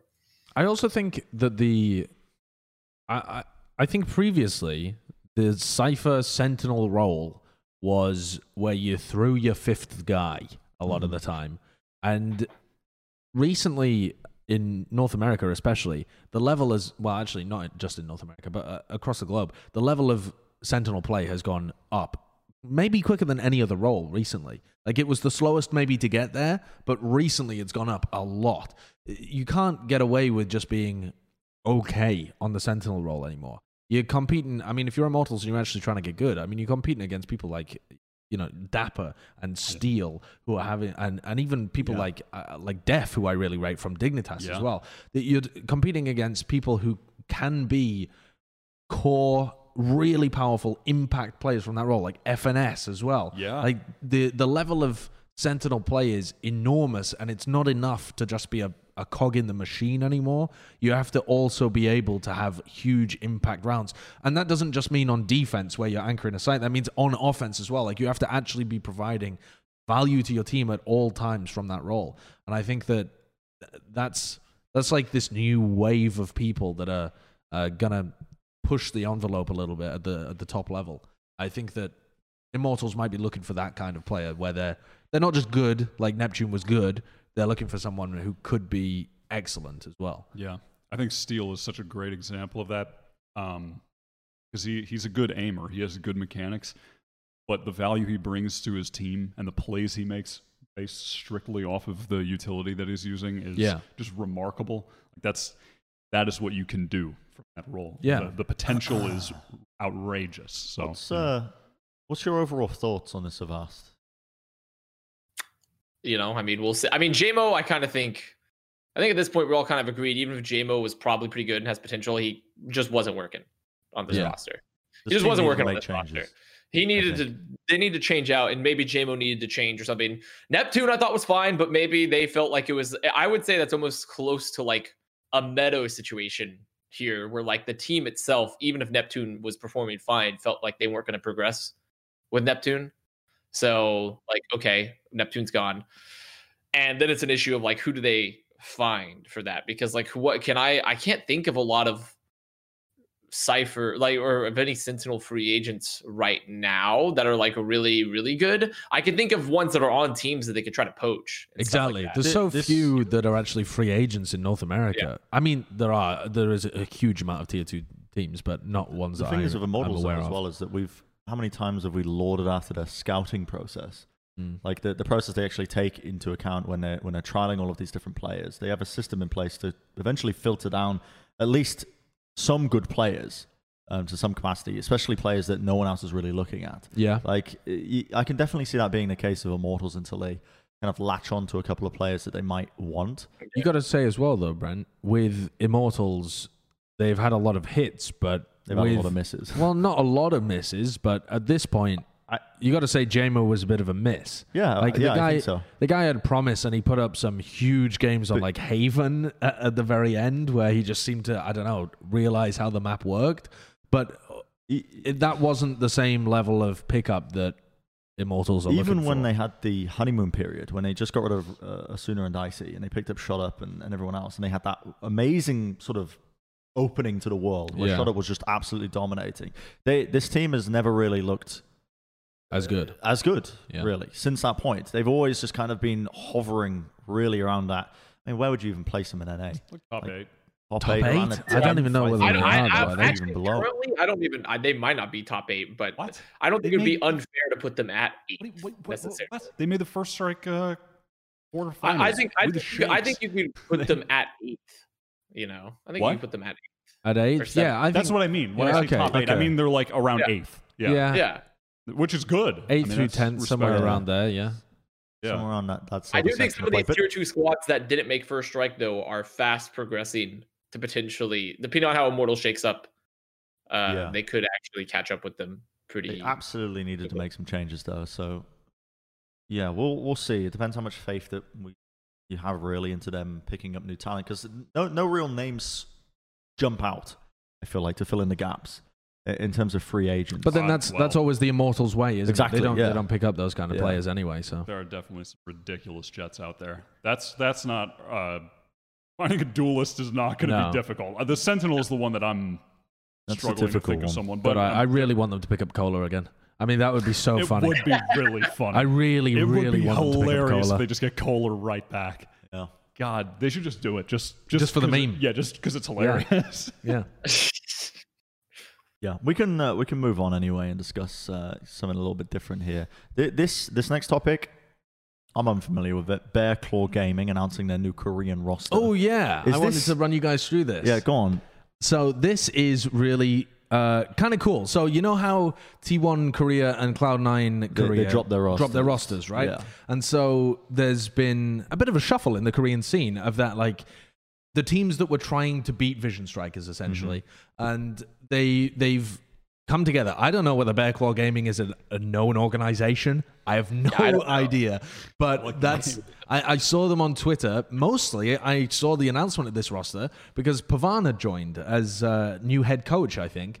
Um, and I was like, wow, is he really going to some like weird unknown organization? Then I looked at the team that they had signed, and they're actually going to be a good team. They've got a bunch of the players that had previously played on Cloud9 Korea, and it looks like a fairly decent roster. Like they've got Harry, the Cypher player, that's a uh, sorry, they've got a bunch of former T1 players and, and one uh, Cloud9 as well. So Uh, but unrelated to all this, by the way, I'm gonna link the Bear Claw Esports website in the chat, and you need to take a look at it. It's uh, actually in pretty interesting. This org is was founded in February of 2020, that sounds about so right. it's During very, COVID. very. Uh, I'll put I'll put it in the Valorant chat, I guess. Okay, but- I'm looking forward to this now. It's But it's, it's um, pretty interesting. The, the start when you get to the home screen, I love the graphic. but it's actually a pretty interesting because it's super young and it's apparently was founded by uh by a woman named Harley Parks. And she's the youngest female professional owner in esports. So it's a pretty interesting org overall. Like just That's from quite cool. a base glance at it. But it's super, super young. It's so it's not a. Korean org. It's is it a Korean org? doesn't seem to be. It doesn't seem to be an org. I mean, they're they're in Call of Duty. Call of Duty is That like is the most anti-Korean game Yeah, ever. yeah. That game. I don't think. And looking at the design, I don't think this is a Korean org at all. This is an interesting that is so move, weird. though. I didn't know And that. I think I think I read something about um, Riot um, putting in like stimulus packages essentially for organizations that wanted to invest in the Korean esports side of Valorant. Oh, I, I saw Did you see something like this? that, but I don't know what the details were at all. So Yeah. I, it was it even real? I don't know. I read it and I don't know if it's real. I have no idea if it's real or not. But I, I saw somewhere, whether it's a rumor or if it's absolute bullshit, but I'm, I'm going to run with it anyway. Riot apparently are kind of just investing in the Korean esports side of things. Right. With just like, despite the fact that the viewership's not there, they are really kind of keen, at least for the, the year of 2021, to make sure that Valorant esports succeeds in Korea as a region. Because this, I mean, it's a good look, right? I mean, Korea has always been this dominant region in the biggest esports in the world, which is League of Legends. They want the same in Valorant, and so far, their early moves have kind of Flopped. hampered it. Yes. Uh, I, I, I, I, so maybe this is one of those moves where a savvy business owner. They've like got an esports org in Call of Duty. There's a couple of esports orgs that I do respect because they make intelligent business decisions. This seems like an intelligent move if you're being literally almost like paid to invest into the scene Oh, yeah, where it could just that. come back. What's it? There's another org that They don't do this, but they, they invest in fighting games. What is it called? Panda Global. Yeah, Panda Global. Yeah. that's another org that's really smart about I, the d- way I, did, it's I've never heard of them. Because they're only never really in fighting Global? games. They're pretty They've got big a- in fighting games. a billion Yeah. million followers. Yeah, they've got ton And like a really by Geico. really good social media Huh. engagement. Like this is an org that's an esports org that's I don't think they've got much outside investment, but are just really intelligent about the way that they've operated in esports. Right. Because they're in games where you don't need whole rosters of players. You just need a single person. You just need like a single player in a in a fighting game, but they pick up multiple players because they're they're a really popular team. Um, and I mean they're all sponsors and everything else. Yeah, Huh. It's Wait, uh, are they wearing Team Liquid jerseys? it's the panda. No, that's, a panda. That's that's Team That's Panda Panda jerseys. yeah, yeah. They look exactly like Team Liquid jerseys. I mean similar color schemes. Yeah, I don't know. I, identical, except with a panda instead of a horse. Yeah. is how I would describe them. could could be. Yeah, I mean, could they're be. they're black be. and white, while liquid is blue and white, though. oh, is it? I don't know. Yeah, I thought Liquid was They're- black and it's white. the as pa- well. it's literally the colors of a panda. Yeah, anyway, true, we'll get we're getting off track track Uh, here. anyway, the, the- the, the the Bear Claw- roster is Bear Claw Gaming team. It's got two former uh, T1 players. It's Yeah. got Harry and 10x, who are good. Um, I thought that someone would sign Anax, who was their Jett player. I thought he was pretty good, but apparently not. But Harry and 10x are really good players as well. They've got Buzz, who was formerly on Cloud9 Korea. And then they've got two players that I am totally unfamiliar with because I didn't delve that far down into the Korean scene. Uh, what they called Intro and uh, Ghana or something. I think I might have messed up that last guy's name. But um, yeah, this this team could do something. It's it's hard to know because I don't know how good these final two players are. But if if those two players are really good, then this could be a team that's able to challenge like your TNLs and possibly Vision Strikers. It's not a superstar team, but it's like a, a solid, Yeah, solid Korean team, at least by the look of it. And uh, it's got some of the former kind of refugees from the Western orgs choosing not to invest in Korea. it's it's intriguing. I want uh, the Valorant esports scene in Korea to actually do well. So I'm I'm pleased to see that a lot of these former players and they're still essentially creating this melting pot where I Mm. suppose they're trying to form a team that can actually dethrone Vision Strikers right now from the Yeah. top spot. Uh, 45 wins in a row, by the way. yeah, it's a scene I want to see. Uh, I want to see succeed for, we can get for a. reasons You already. think we could get a little uh, Plat riot chat. stimulus? Get a plat A little chat? Plat chat team going on. Oh, that would be pretty cool. You I'll could, look then you into could, it. You could be Listen. the head coach in Wyatt. You could start your head coach career. Nice. Perfect. I, I'll be listen. I've already I've said this many times on the Overwatch podcast, but if I was a coach, I'd be a fucking phenomenal coach. I'd get the get the boys around, give them little back rubs, you know, get the bananas going around, and like make sure you're keeping your energy up, you know, handing out the bananas to everybody. Let's go. I'd be I'd be the hype man behind us, you know. Yeah. I'd get some brains. What'd you say, Vas? Sound like a trainer. yeah, yeah, pretty much. And I, I but but I'd I'd surround myself with brains, with real intelligent motherfuckers, and I get them to just train up the team. You know, they'd be the strategy, and I would be the brawn and the fucking the charismatic. Like, let's fucking go, boys. Go in there, demolish them, eat your bananas. Let's fucking go. And we would just we would absolutely tear up the international circuit. Nice. Yeah. You're giving them confidence. Confidence is Exactly. key. Yeah, confidence is key to, to any success. That's what the one thing I've seen that's noticed that I'm that's missing in esports. Confidence. Me Oh. in every team. okay. I Every team's to- missing me. Turn there. I like that.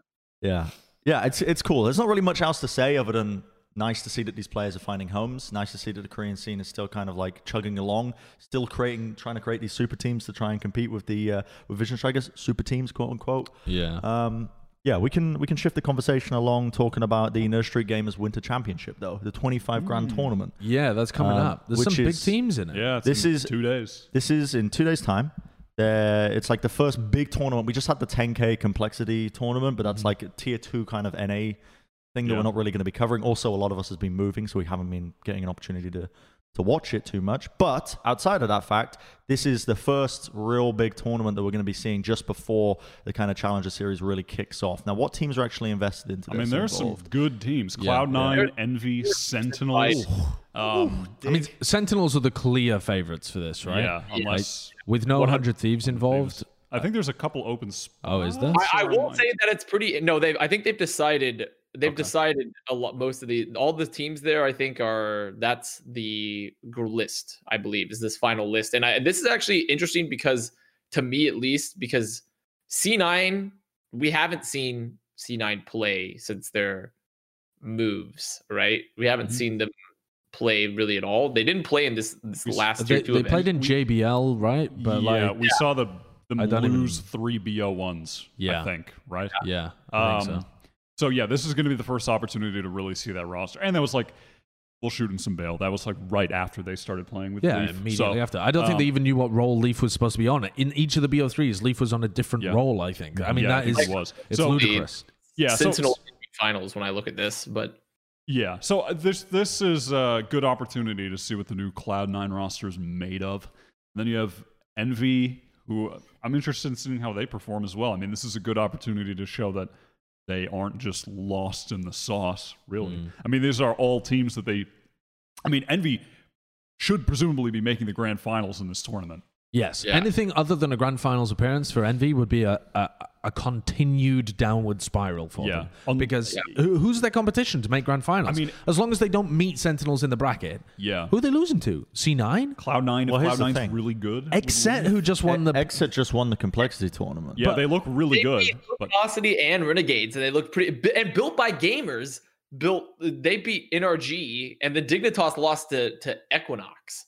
I mean, So- it's Yeah. it. Well, I can tell from watching that tournament, it was absolute chaos. there are so many roster moves in the tier two of NA, and there are so many new players that are just insane. Um, like the new Equinox roster. I mean, they made one swap. They have a new player on their team, Tex, who was popping the fuck off in the complexity 10K. I mean, he literally top fragged every single game. I'm not kidding. Top fragged all of them, um, except for maybe the game they lost.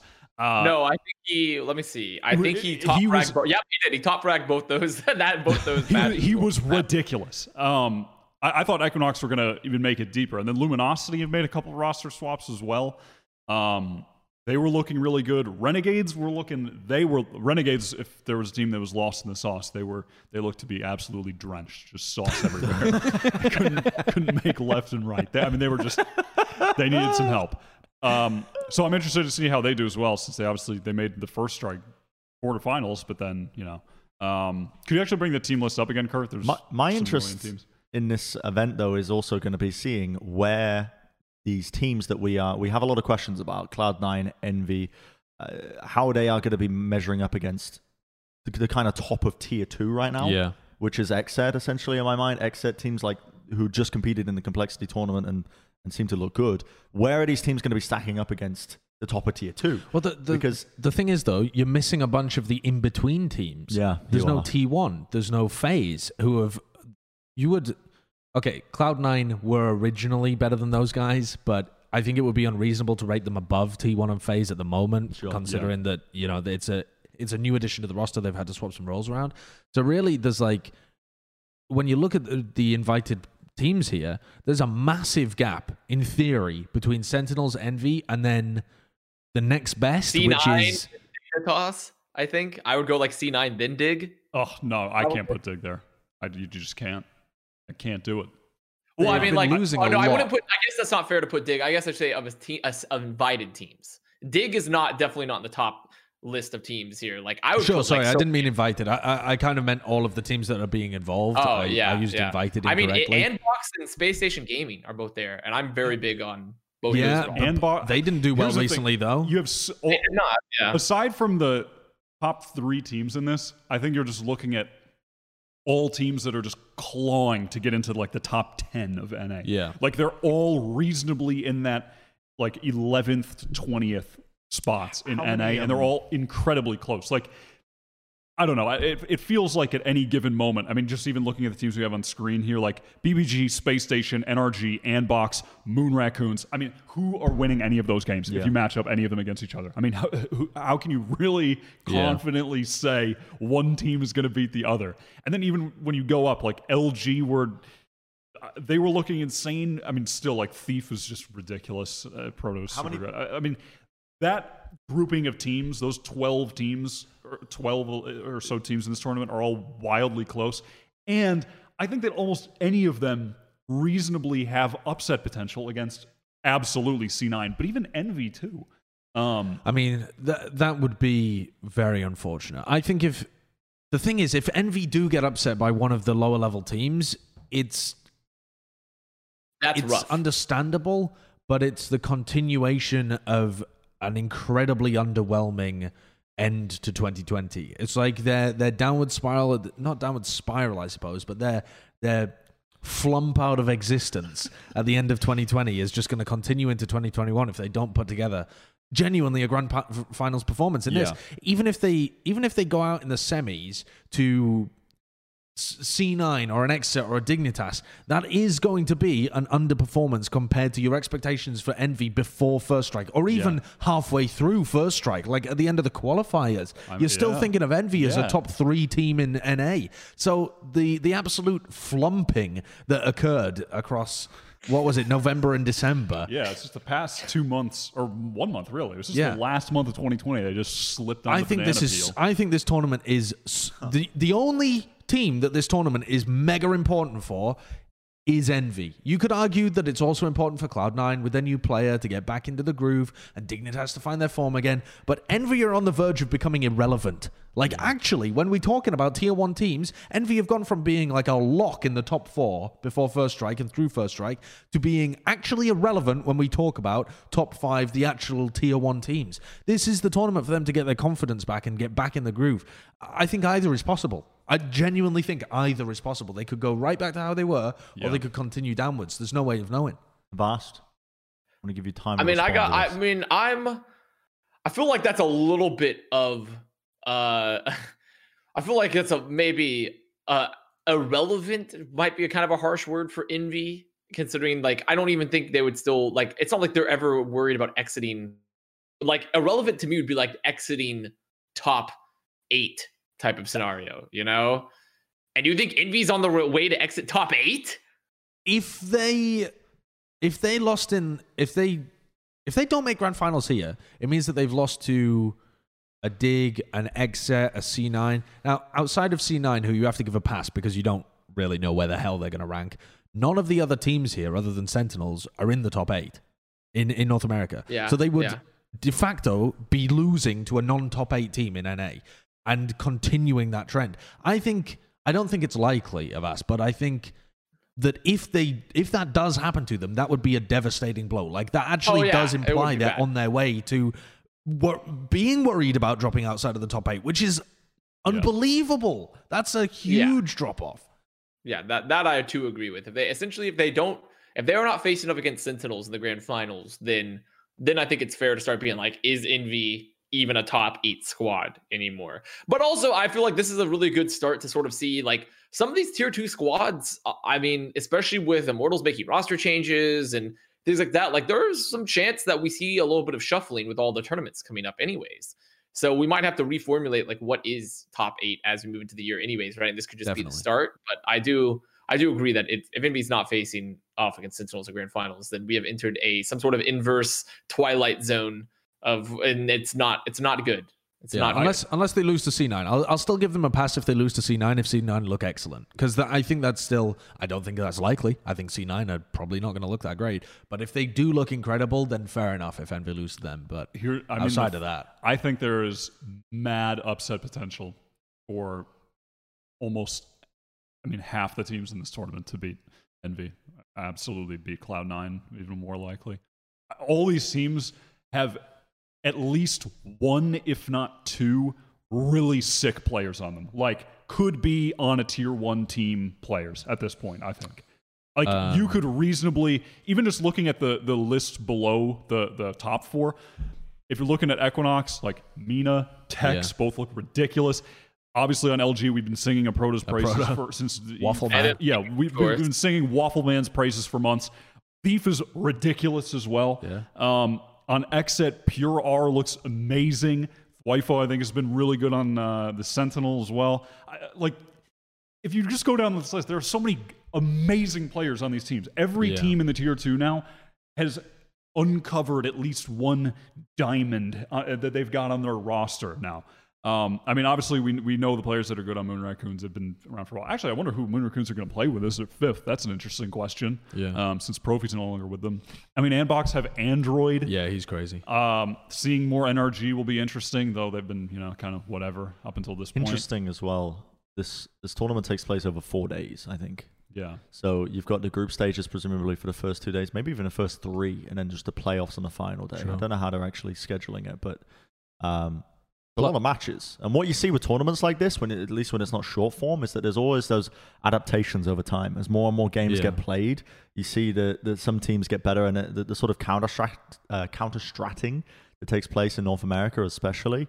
Um, we've we've got a really interesting tournament ahead of us, I think. Definitely. It's a great precursor to learning who the dangerous teams are coming into the first challenges. Because we already we know for the most part who the elite are but this is really a good show of who the dangerous teams are. Who are the upset teams? Who's going to come in and take the games off the big north american teams um and and end up causing like a renegades over cloud nine upset again? Because you know that there are going to be upsets like that in every single tournament that happens in 2021 across all regions. There will be at least one major upset in each one uh, it's it's inevitable and this is, these are the kind of tournaments where you see who the who the teams with teeth in tier two really are Yeah. I yeah. Expect expect wild results in this tournament. especially if yoru is Yeah. in especially if Oh, yoru yeah. is in Yeah, I mean, yeah, it would be ridiculous. I mean, even then, there, there, I mean, there were a couple more teams at the bottom, but like, even BBG now, they're, yeah They are- don't, Yeah, don't they have I a mean, new BG player had as a well? good well, they, run they've been playing with critical, the che- the Yeah. blatant cheater critical. Um, they've been playing, but critical has been ridiculous. Um, even on like rules like he's playing Omen and he is just popping off. Yeah. Uh, Will has looked really good on Raze. I, dude, the, the teams in the tier two now, I, I'm really serious. They- All of them have one, if not two players. that They're you could bubble ready to explode. They're like a they little really are. little- They, they could just get into tier one teams. Like, if s- hypothetically, like if something, if Envy just can't recover from slipping on the banana peel, they can't stand back up, and they need to make a replacement. Um, like this, is, I'm not saying they should do this, but hypothetically, like let's say they got rid of food. There's like ten players in this tournament they could pick up. yeah I mean, it's just ridiculous, man. Time for the most important topic of all time that's ever existed in any podcast format ever. i'm excited to see it in person For years and years and years, people have been talking about this Uh-huh. award for the longest time. They've been Yeah. wondering when is it coming? When is it coming? When it co-" I, I've, I can see you all typing in the chat right now. You're saying, "When is Wyatt's weekly award?" Well, here it is. Kurt, please run the tape. Dude, where's my res? oh, hey. Didn't see you there. That's why it's weekly award. How? Yeah. No, this it's already one's out. dead center on the table. Dead That's sort of- center. like a, a very you're, you're sort of a Christopher Nolan type of move there. That's like Tenet. You know, we just got temporal pincered by that by that uh, particular award. You, if you had noticed that earlier in the episode, you would have known that was coming. But uh, but you did not. You know? You wouldn't- uh, this week, the weekly award. It's going to go to Texas. State of Texas. Yeah, The state of Texas. Yep. This week, the weekly award is going to go to the state of Texas. Okay. All right. And Wonderful. yeah, and it's and it's and it's not just because it's uh, it's it, it houses one uh, Connor Avast Prince, the lovely man, but also uh, it's just a, it's so far I've liked it here quite a bit. Yeah, yeah. I, I've enjoyed Texas uh, quite a bit. You've been here for three days. I've been here for three days and I've enjoyed it quite a bit. Yeah, Yeah, it's it's. I've I've uh, I mean I've never lived uh, in the South or spent like significant time here. Three days, by the way. but, but so far, uh, I've enjoyed it. I, I I feel as though I've been welcomed in such a, a friendly way. You know. yeah. See, you guys keep saying that. I haven't interacted with a single human being outside of you lot, so I, d- I don't know. Have Yeah. are, are people welcoming? Yes. Oh, the only People are person I know from the only very person I know from Texas is Avast, and he's not welcoming. He's mocking. That's true. I am. I'm like a cloying sickness in your nostrils. You just hate it. You are you actually? Are you from Texas? Yeah, I've lived in Yeah. like Dallas area my whole life. Oh. Yeah. Yeehaw! Yep. Yeah, and you my don't sound very southern Texan. Me because they're from Arkansas, so Mm. we're a very Oh. southern family. Wow. Yeah. I, I, I concur with your Wyatt's Weekly Award. I think Yeah. Texas deserves it. It's it's been very nice actually. Everyone I've interacted with, I got a coffee this morning, and the bloke was very chilled out, very friendly. There was no rush. It felt the complete antithesis of LA, where you know you go to LA and the guy's like, "What do you want?" Yep, okay, and it's like it's, it's quite rushy almost in a way, you know, but almost but not rushy. Like they just don't give a fuck. Yeah, you're comparing a city of like 13 million to a city of two. I don't know what the exact population numbers Sure, but are, but, but, what I'm I mean, saying is, it's just low key, you know. It's like the guy was Yeah. like, "What do you want, friend?" yeah. When I lived in the countryside, it was more low key than New York.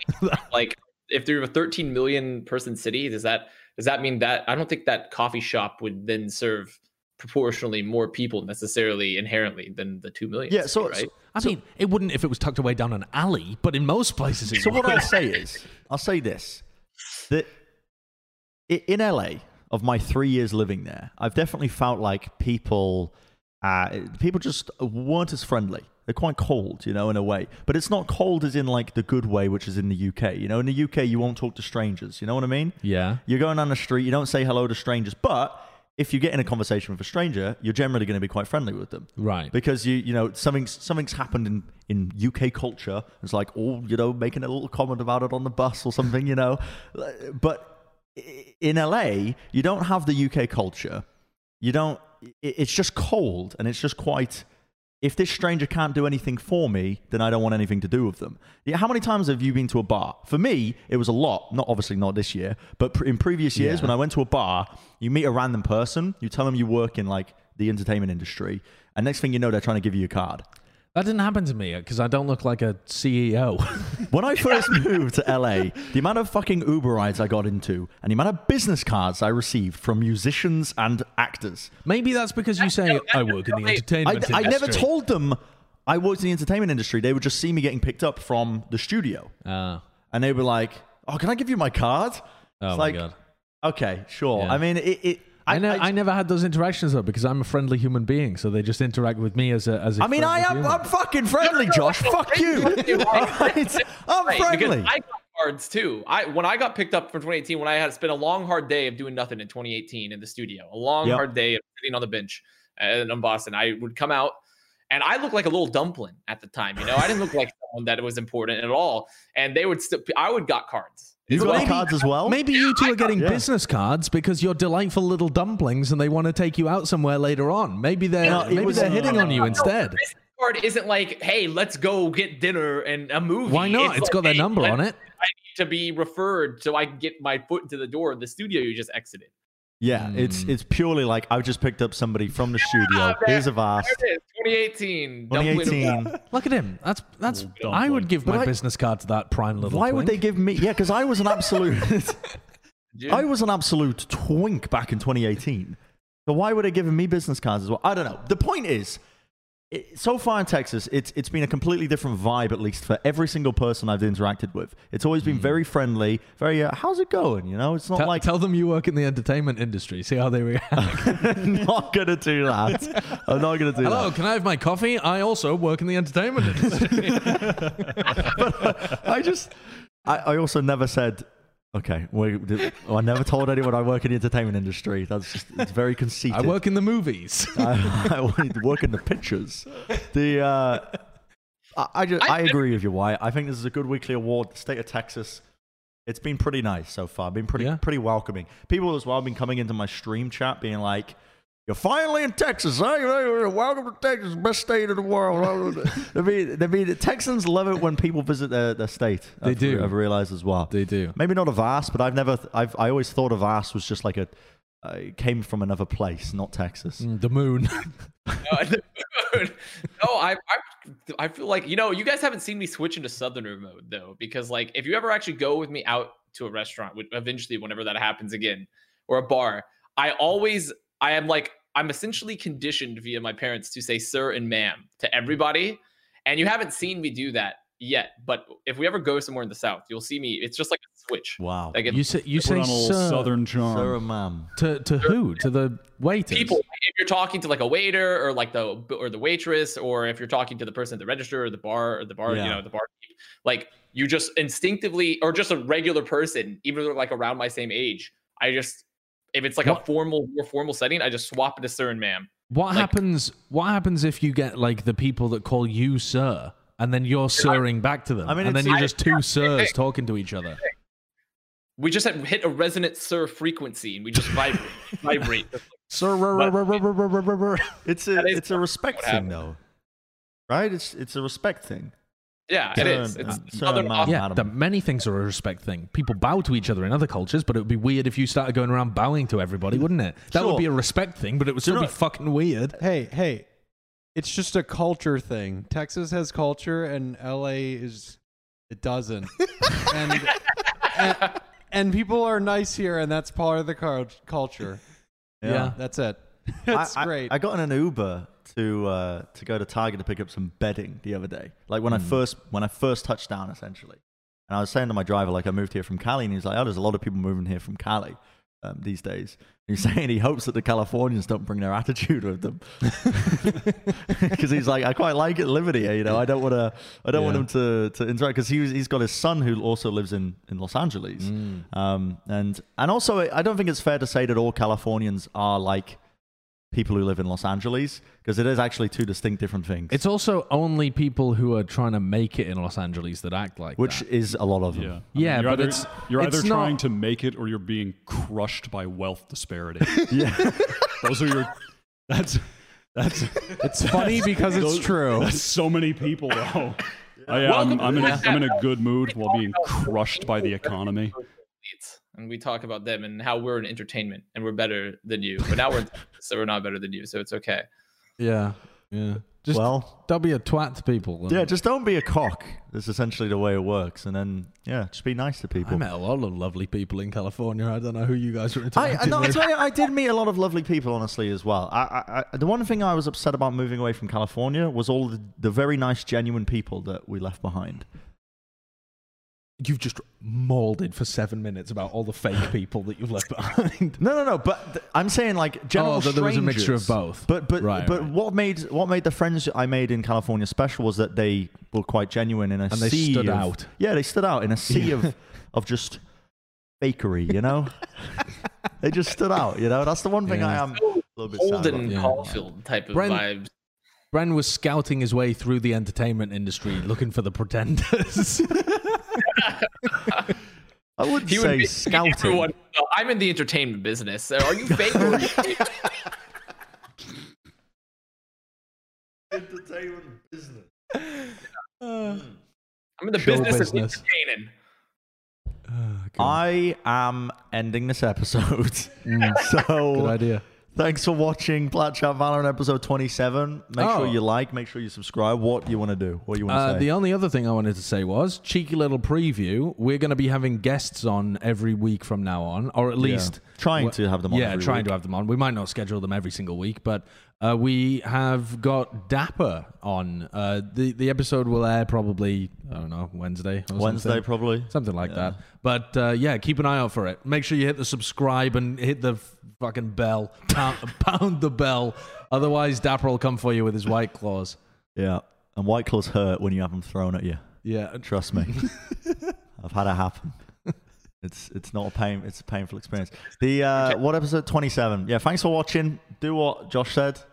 Pound the bell. Make sure you leave a comment. What what did I say at the start? Leave a comment on something. I can't remember what I said for you to comment on.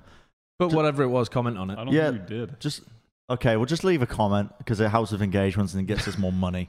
Um, um, You're real or fake in the comments below. Yeah, yeah. comment if you're a real one. comment, comment if you're a real one. All right. Goodbye, everybody. We'll see you on uh, Wednesday for the uh, for the dapr interview. See you then. Bye bye.